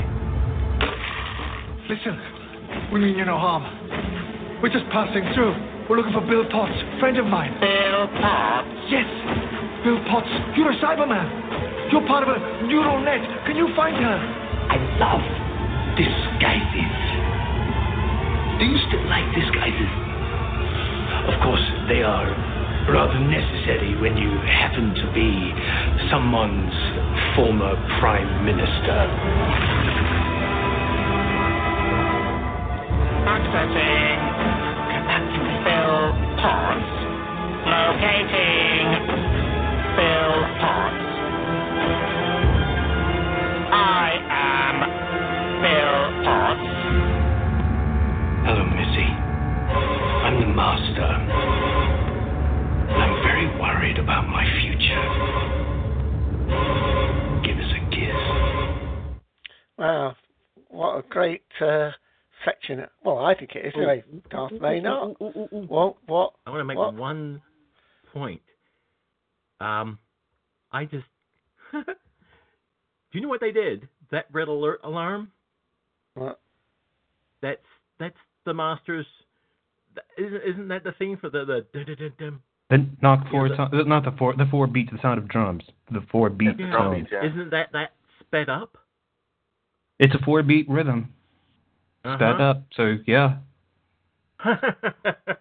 That's clever. Because we do hear it slow down at the end when Simm comes into into frame, but that the that alarm is is yeah. That's why Missy likes it and dances to it at the beginning.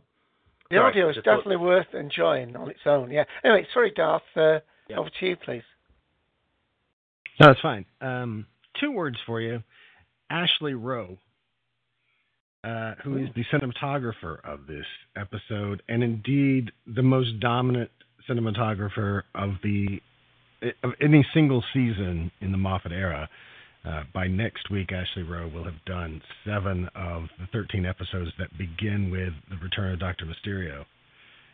And man, just just stunning work.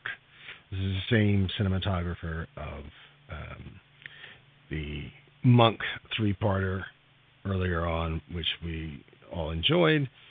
Um, and in this episode, the work is is just glorious. Uh, there are shadows. There are um,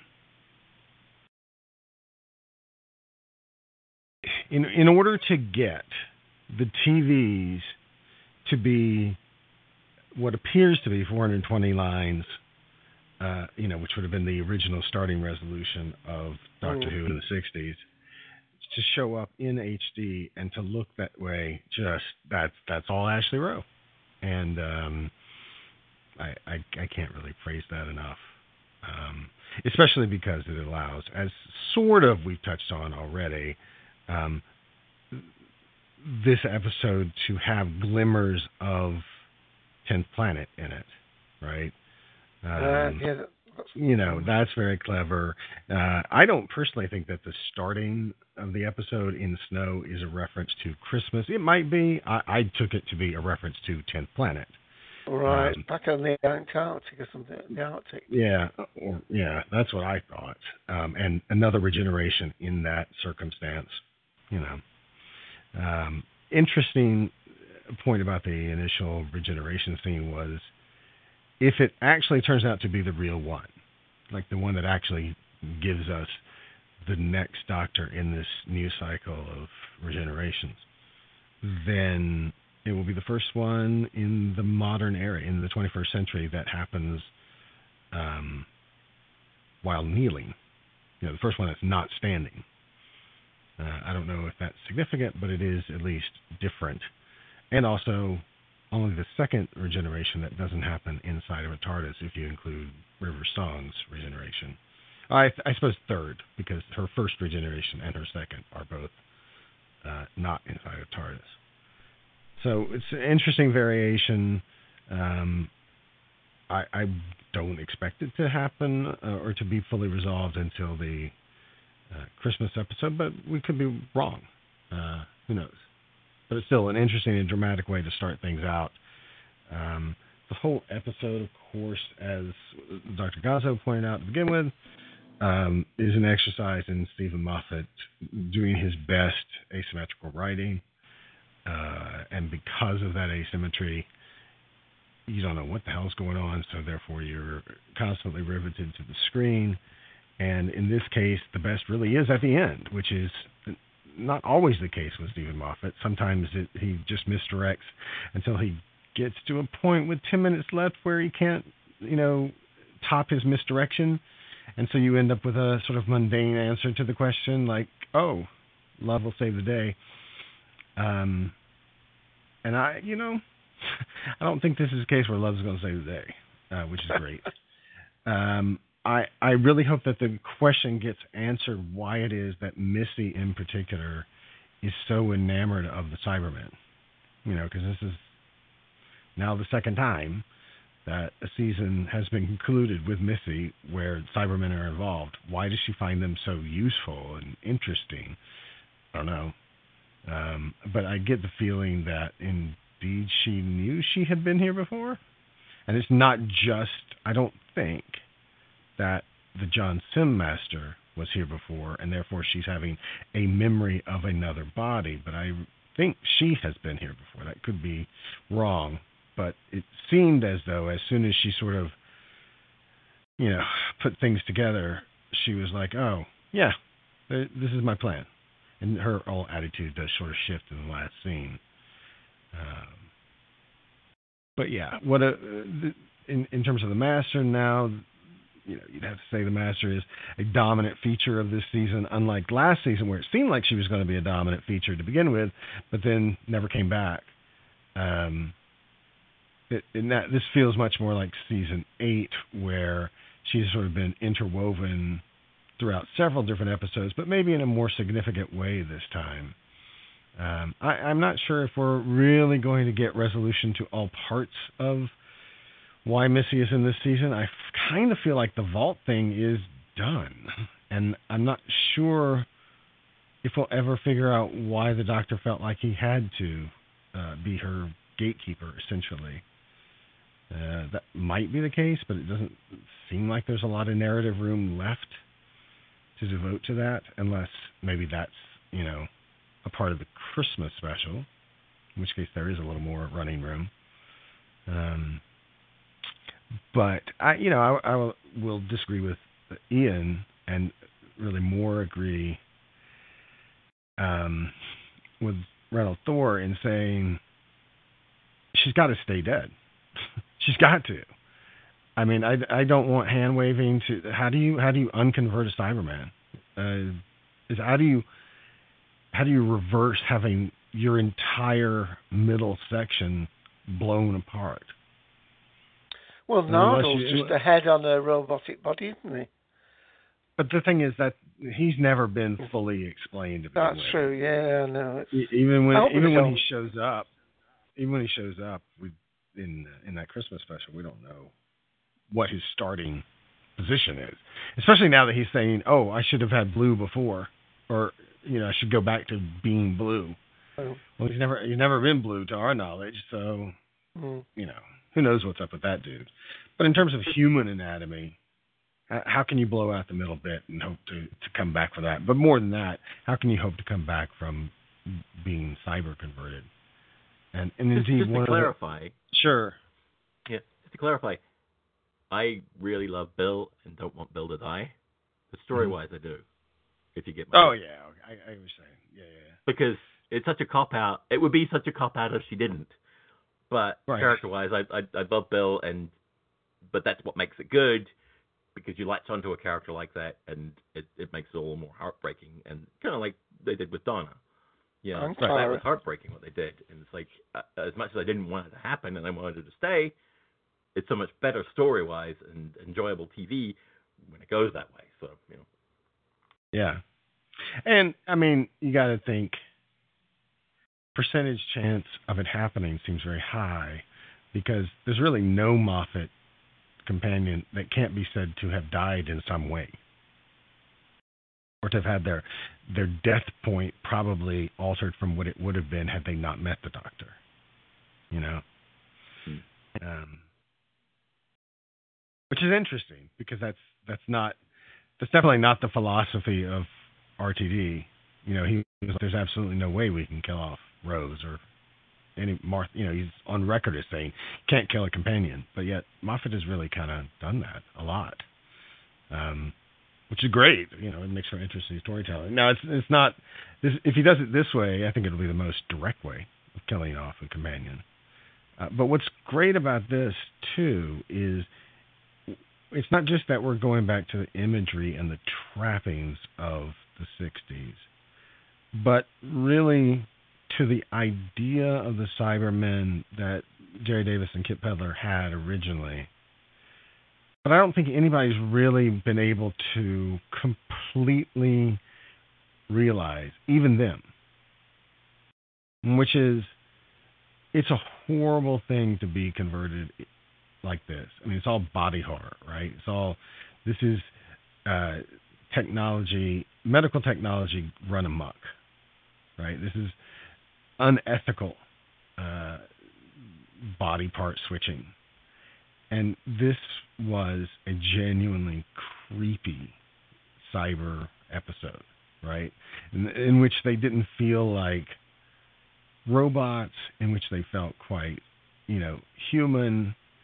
Um, and and that's an extraordinary thing. I honestly never thought I'd see an, a Cyberman episode that really got what the original remit of these people was, um, and and to be able to actually deliver it, just extraordinary stuff. And you know, the callbacks to different films. You know, I, I suppose you could. Uh, uh, find that nurse to be Nurse Ratched. You could sort of say one flew over the cuckoo's nest, therefore, or you know, just the the initial thing that I thought when I was watching it between her and Razor was that there was some kind of homage to Underwater Menace going on.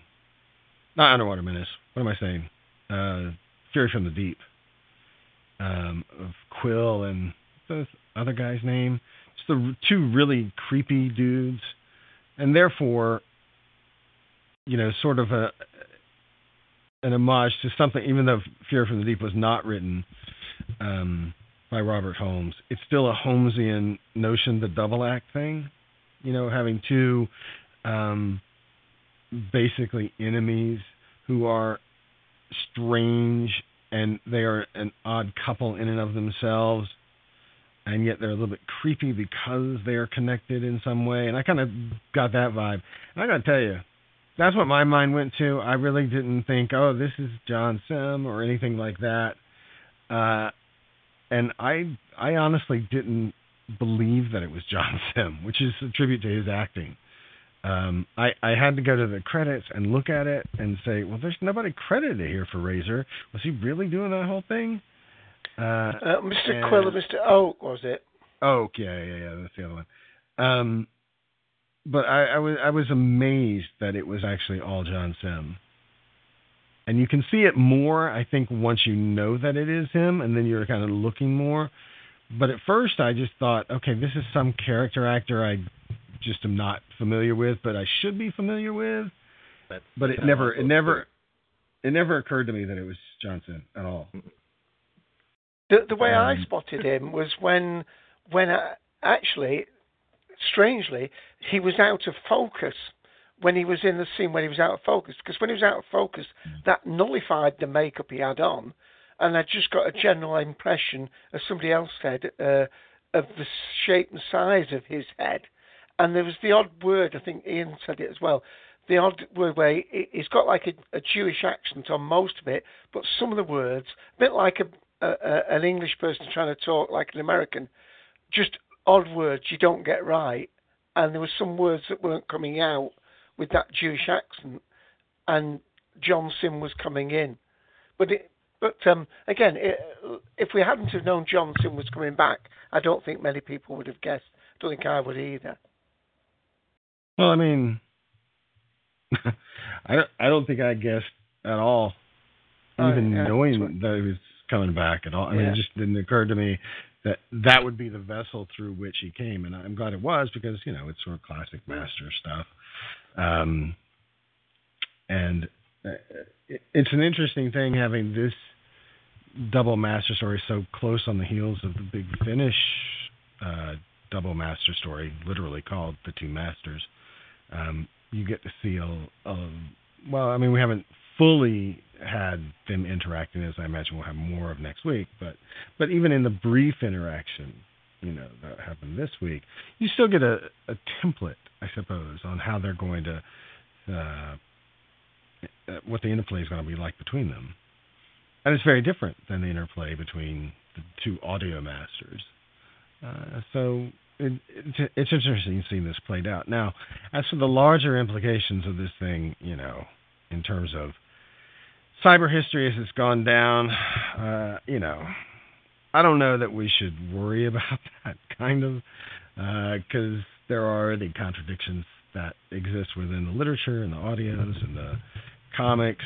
Um, but the one thing that seems clear is there's a general notion that the doctor is responsible for creating the Cybermen. That that's it's done differently in different sources, but um, you know, and, and which doctor is involved is different. Like in comics, it's the sixth Doctor. In spare parts, the audio, it's the fifth Doctor. Now here we have you know the twelfth Doctor by virtue of Bill Potts being the first you know fully converted Cyberman or whatever. Um, so a lot of contradictions there if you want to read it literally, but if you want to just go with the general sense of the thing, the notion still basically holds that you don't get Cybermen unless you have the doctor involved, and it's and it's always the doctor innocently being part of things that don't seem at all related uh, to the creation of the Cybermen, and before he knows it, too late, he's already created the Cybermen, and that's kind of what we got here, which is you know, in spirit, kind of a cool thing. Kind of like how uh, Dalek from season one is a an adaptation, but not an exact one, of Jubilee, an audio story. Um, so it's kind of it's kind of good to see another thing in there. I mean, people who really want to chronicle these things will be made crazy, I think. But it's not like I mean, even on TV, Attack of the Cybermen already invalidated parts of uh, I guess Tenth Planet, or maybe Tomb, one of the two. you can't you can't reconcile even all TV stories having to do with the origin of the Cybermen. So what are you gonna do? Dave, I cut you off. No, no, no, no, no. I was, uh, I was, I was acknowledging the point you were making. That's all. No, yeah, yeah, no. So I, I mean, I, this is an incredible episode. Uh, I, it's weird because you know one of the things that is great about it is all of these subtle and not direct Easter eggs, I suppose. Um, that put this thing, you know, sort of that make it feel like something from the '60s or maybe early '70s. Um, and that's, you know, as a a Doctor Who fan with a knowledge of that part of Doctor Who, it's pretty cool. Um, uh, on the other hand, a part of me is always wanting the Doctor Who mythos to expand rather than to repeat. Um, but Steven Moffat, I mean, this is whatever. This is his deal. You know, this is his swan song, effectively, and he is he has shown us that unlike RTD, he really can't resist the backstory. Um, RTD had much better control over himself than Moffat ever had, and I think RTD was always trying to expand rather than contract, using more of the form of past Doctor Who than the substance of it. Whereas, you know, uh, Moffat has really been much more literal about it, or much more strongly metaphorical, so that you kind of can't escape it. Uh, and I don't, I don't know a part of me would wish that this wouldn't be the origin of the Cybermen because honestly, Moffat's a little bit late to that party. Uh, and also, I think that the elements that he's using, while it's clever that they put things into the past uh, and make us mindful of 10th Planet and other things like that, uh, I think it's a little. Mm,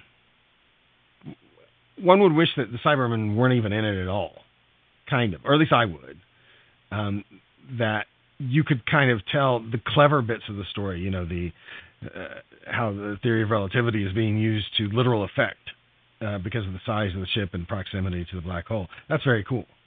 You know, that's a novel sort of thing to throw in. Um, that it then has to do with Mondas and the Cybermen. that's a little less cool, I think. But you know, next week might make it okay.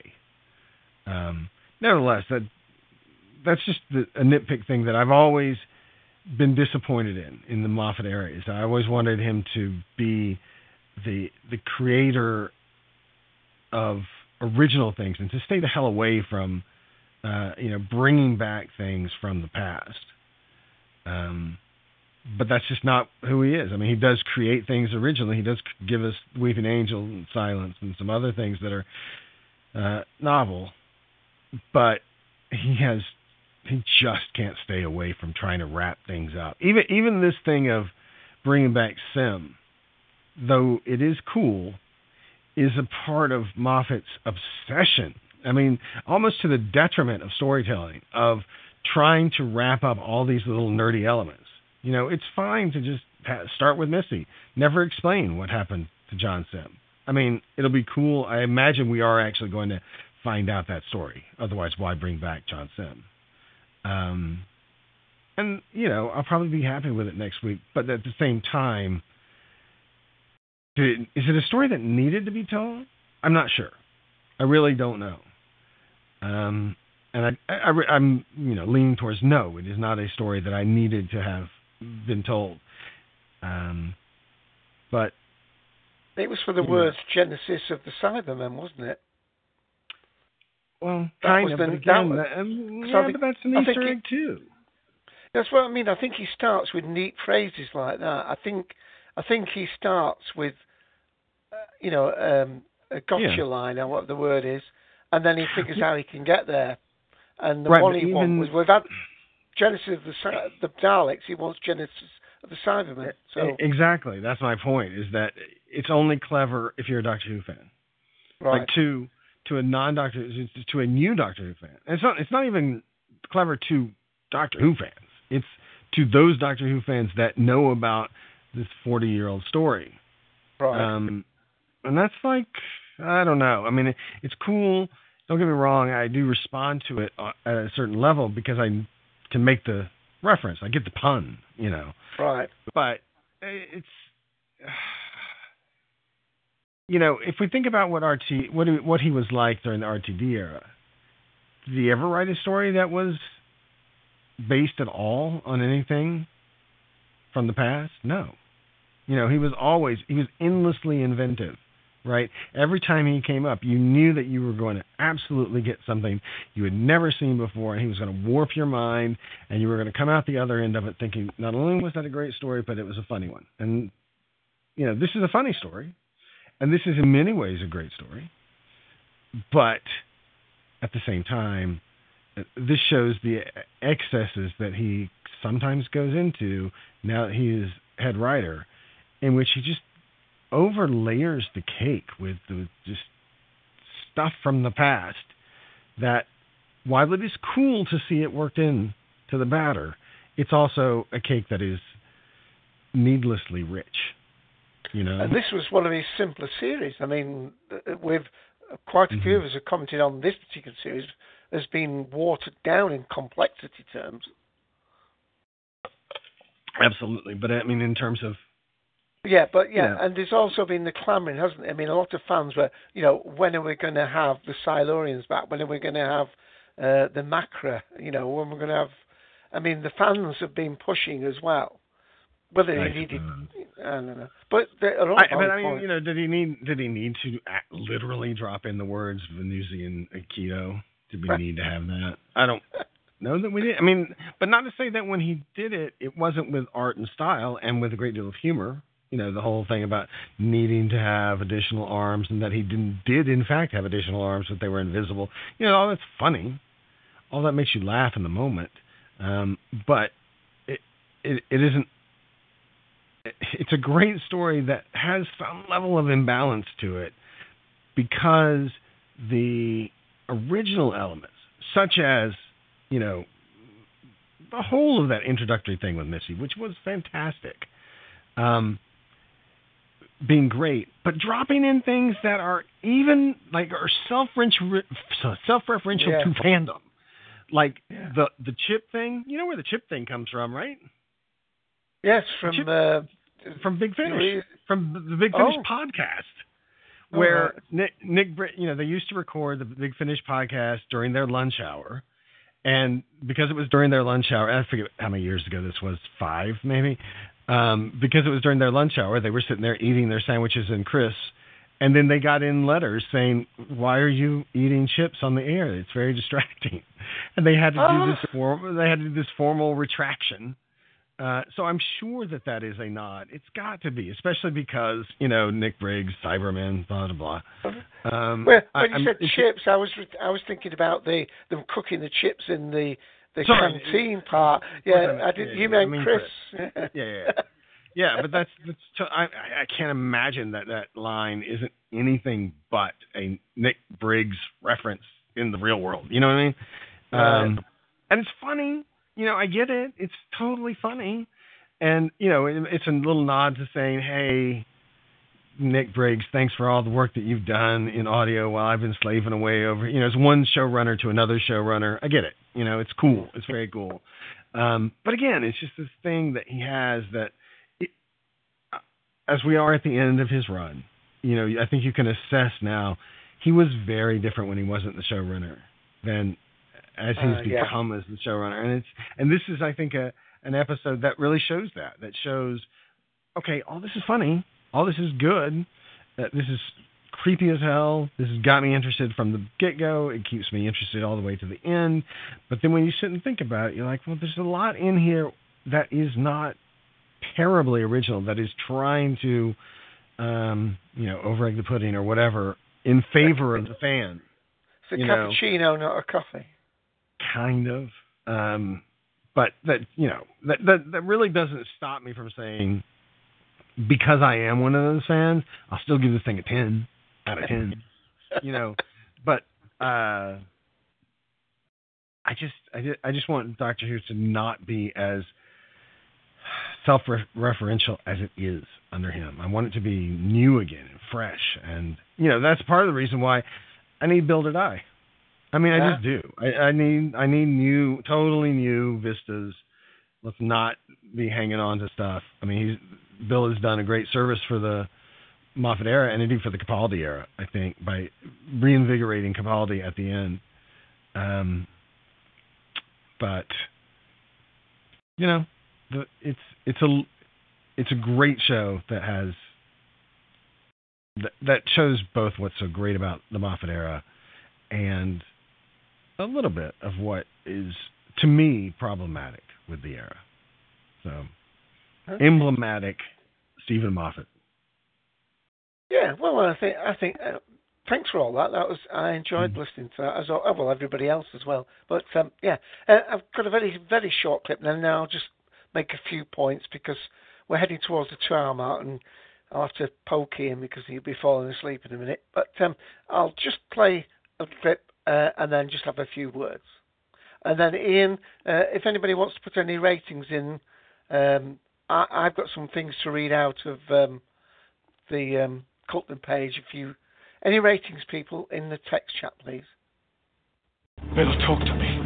What have they done to you? Operation Exodus. Whatever that is. Ah, wrong name for a start. I waited. This is not an exodus, is it? More of a beginning, really, isn't it? I waited. In fact, do you know what I'd call it?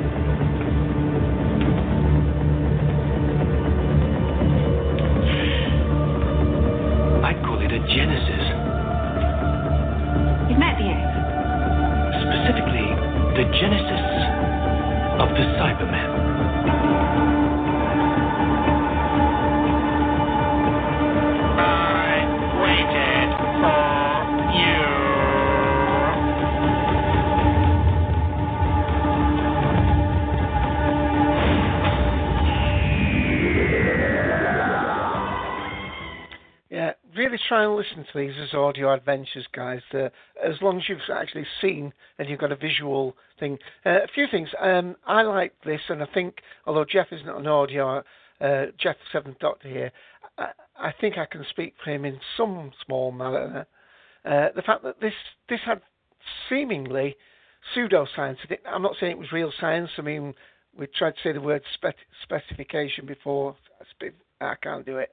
Um, the point is, of course, you wouldn't need to have a ship four miles long to have uh, this change, but it was really good uh, because we had uh, literally generations going by, and the this um, Re- Mr. Razor, the the master, it worked, of course, because it he could live those years uh, down there at that level. I do feel as though uh, when he said that Bill had been there for years, maybe months, they should have had some way of reflecting that that more time that Bill had uh, had had passed, maybe visually in a look. I mean, um, but it was certainly excellent the way. I mean, they were at um, they were at uh, what level ten thousand and something, uh, and I did like the fact that you know when when she was looking on the the, the monitor screen, it looked as though nothing was happening.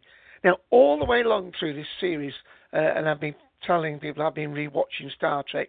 Uh, I'm rewatching Star Trek: The Next Generation now, but I was most of the time watching uh, Star Trek Voyager, and, and, this again reminded me of another one, uh, which was. Um, uh, bu- bu- bu- I thought I had the episode linked up here a minute.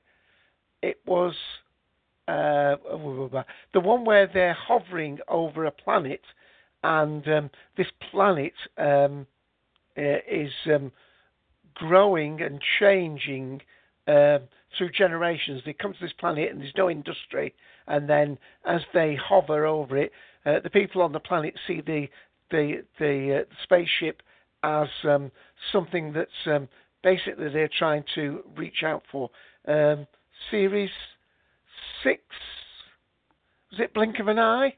I think it was Blink of an Eye. Uh, yeah, Blink of an Eye. Uh, That episode- awesome episode. Yeah, and so that uh, reminded me of that. Also reminded me, of course, in Doctor Who terms of Utopia, uh, where, of course, um, we see what will be the eventual regeneration of the John Simm Master um, uh, when he comes to the end of his regeneration. So that was in a another uh, massively large ship right at the end of the universe. So that gives a, a rather symmetry.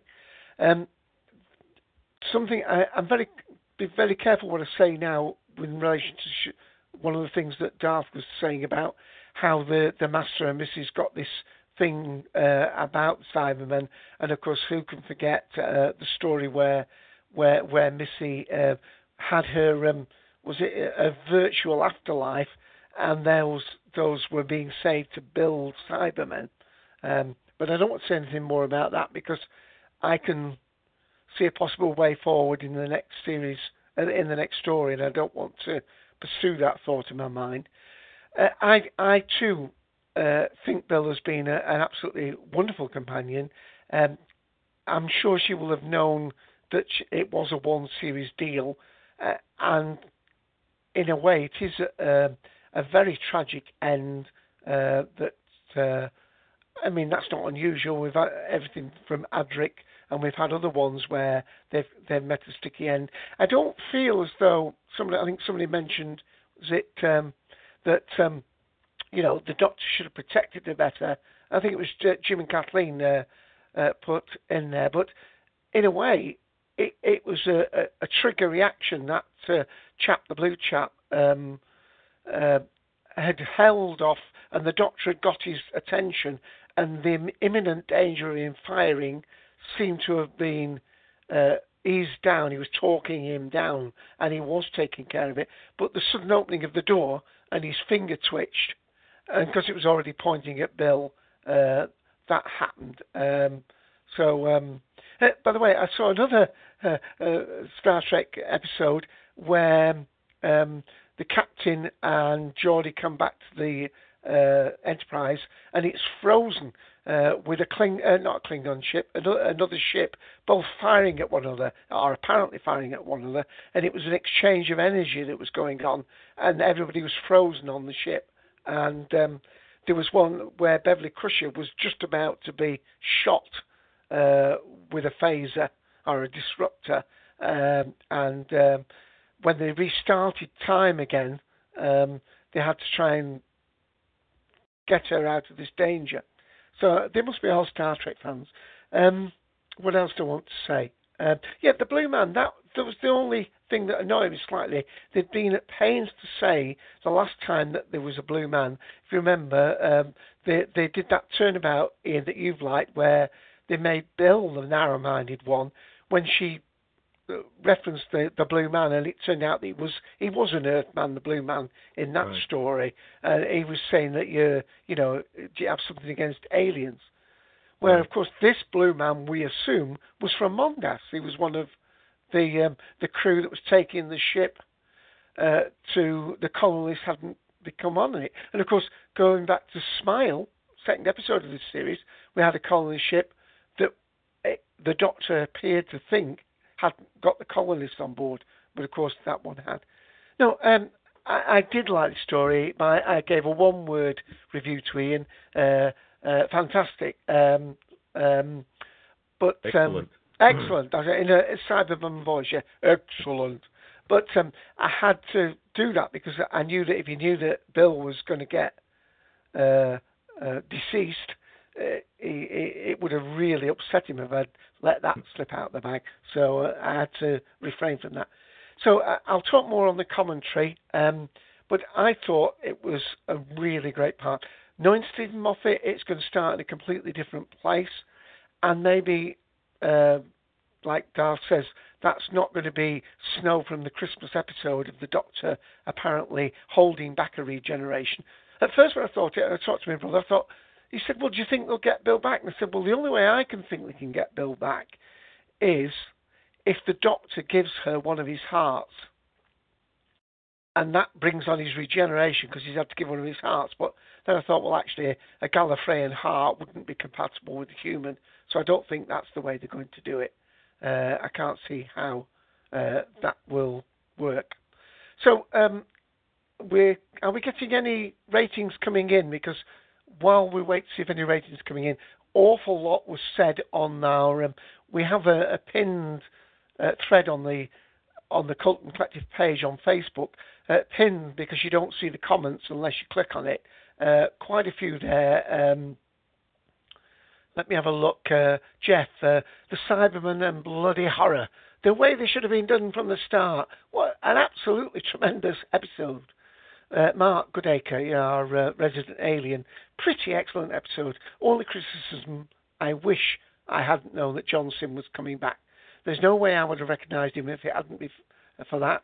But knowing he was coming back, uh, and there was this character doing a kind of ama- amateur dramatics, foreign accent, prosthetics, and hair. Of course, one is eventually going to wig uh, who it was. Nevertheless, a pretty great episode. Um, and I'd put, uh, yeah, Ron Moody's Fagin, and uh, Mark had agreed with that, and I think Ken also thought that. Um, what else? Colin Hicks. I spent half the episode thinking who's that actor. I must look up the credits, but did not twig until he met Missy. Even then, I still may have been. Uh, it may have been a different person for a while. He was that good. Um, uh, and a few more comments there. So apologies if I haven't read them out because they're all nested there. Oh, Craig, um, probably the finest thing I've watched in Doctor Who. After the last few weeks, I was not looking forward to this, but the difference in the writing, the drama, the suspense was like night and day, and it gets a massive five out of five from me. Uh, an episode I'm happy to watch over and over again. Um, so some really great comments there. I think Jim and Kathleen, uh, Jim, um, oh, uh, it was great if you don't th- overthink it. As much invested as I was in the uh, Tom Baker years as a kid, and remembering the disgust on his face at having to make a deal, uh, a deal work with him to stop the universe tearing apart, I just don't believe this. So I'm not reading this very well.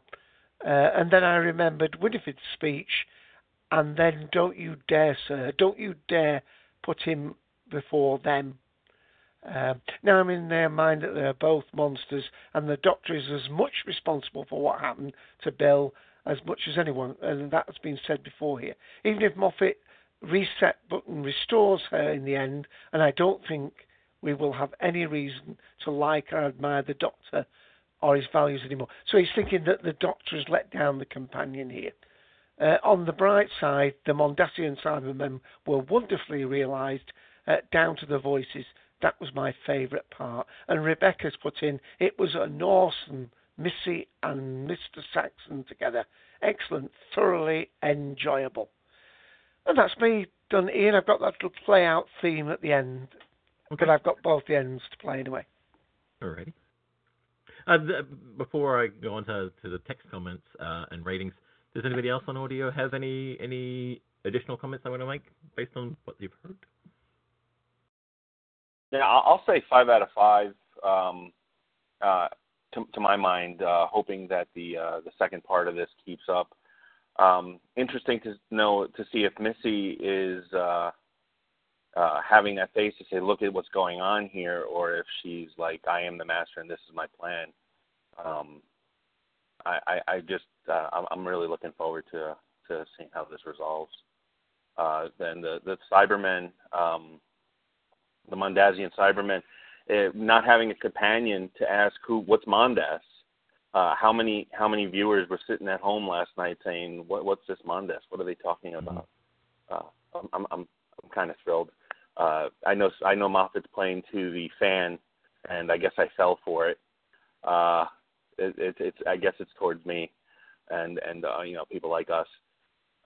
That said, uh, looking at you know the is is he is the doctor going to save is the doctor going to save Bill? And I think this is a situation where Moffat's going to Moffat us by not being Moffat and not saving the companion. And I, I think it's terribly brilliant. Um, it's it's it's a horror show, and, and we're going to watch it and cry and, and love it. I hope. So uh, thank you uh, um, for, for this season. You guys have uh, done a really good job here, and I've enjoyed every Cheers. Yeah, I'm glad you were able to find the time.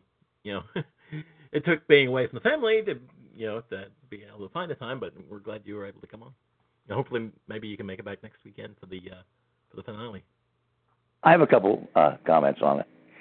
It okay, please. really would have been nice had we not known anything about John Simm. That's the BBC's problem and fault. And had we gotten clean slate, that would have been really mind blowing. You know, we had to put it to the back of the back of the burner, so to speak. And as for um, Bill's fate, well, if she isn't saved, then all the times we've seen a Cyberman uh, go against its nature, or there's some humanity there, we can say it all started with Bill. But that's why. But you know, it's it's you know, it's going to be that this was a fake out, or isn't really Bill, or something that might be way to go, or it's going to be, oh my God, you know, it is what it is, and that terrifying purity of it. There's never been something like it before and Who, and we'll just have to see. Five out of five for me, definitely. Alrighty, thank you, sir. That was the point I was going to make, but I've completely forgotten what it was. Oh well, it'll come to me later, I'm sure. Um. okay, to the text chat. Not one moment to lose. All right. Uh, Jim and Kathleen also said uh, uh, uh, the writing two out of five. Uh, rest of it, especially for the realization of the Mondasian Cybermen, five out of five. And uh, then Jeff says, I was fooled with Razor right up to the scene where he and Missy were together. Um, and also, Dave, uh, it was Romulans in that frozen bit with the in Next Generation, and it was Troi, uh, Troi and Data were there with Ricardo. Ah, right. But it was still reminiscent of it. Yeah, reminiscent of it. Thank you.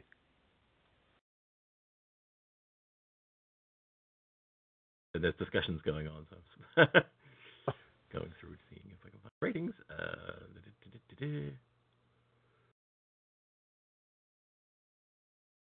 Uh, yes, Jeff Jeff goes at uh, point nine out of five. Only Extremis was better for the series.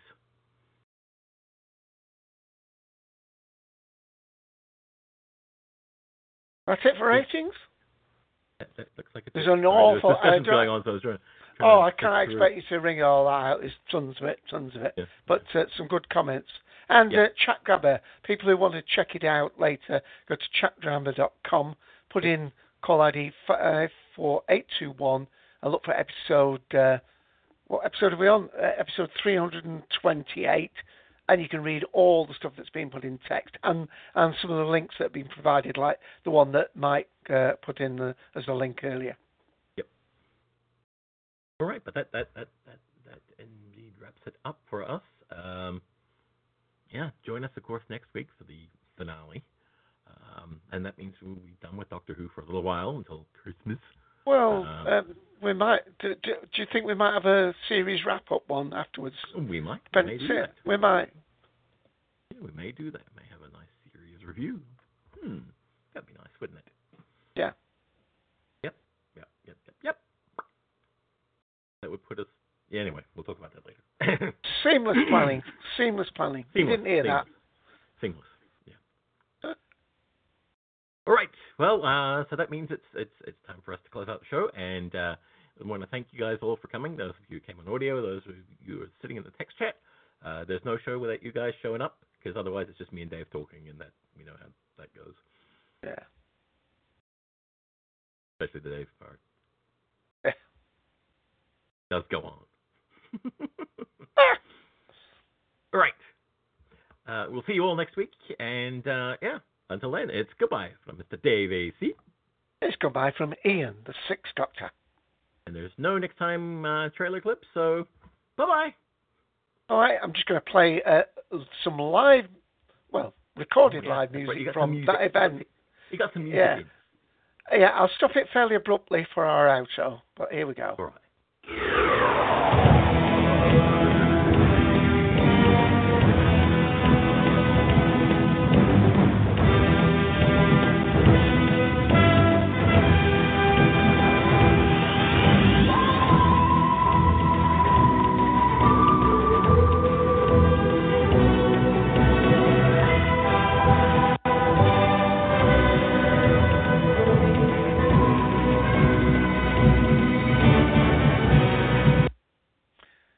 Can't play it all. Love to, but I can't.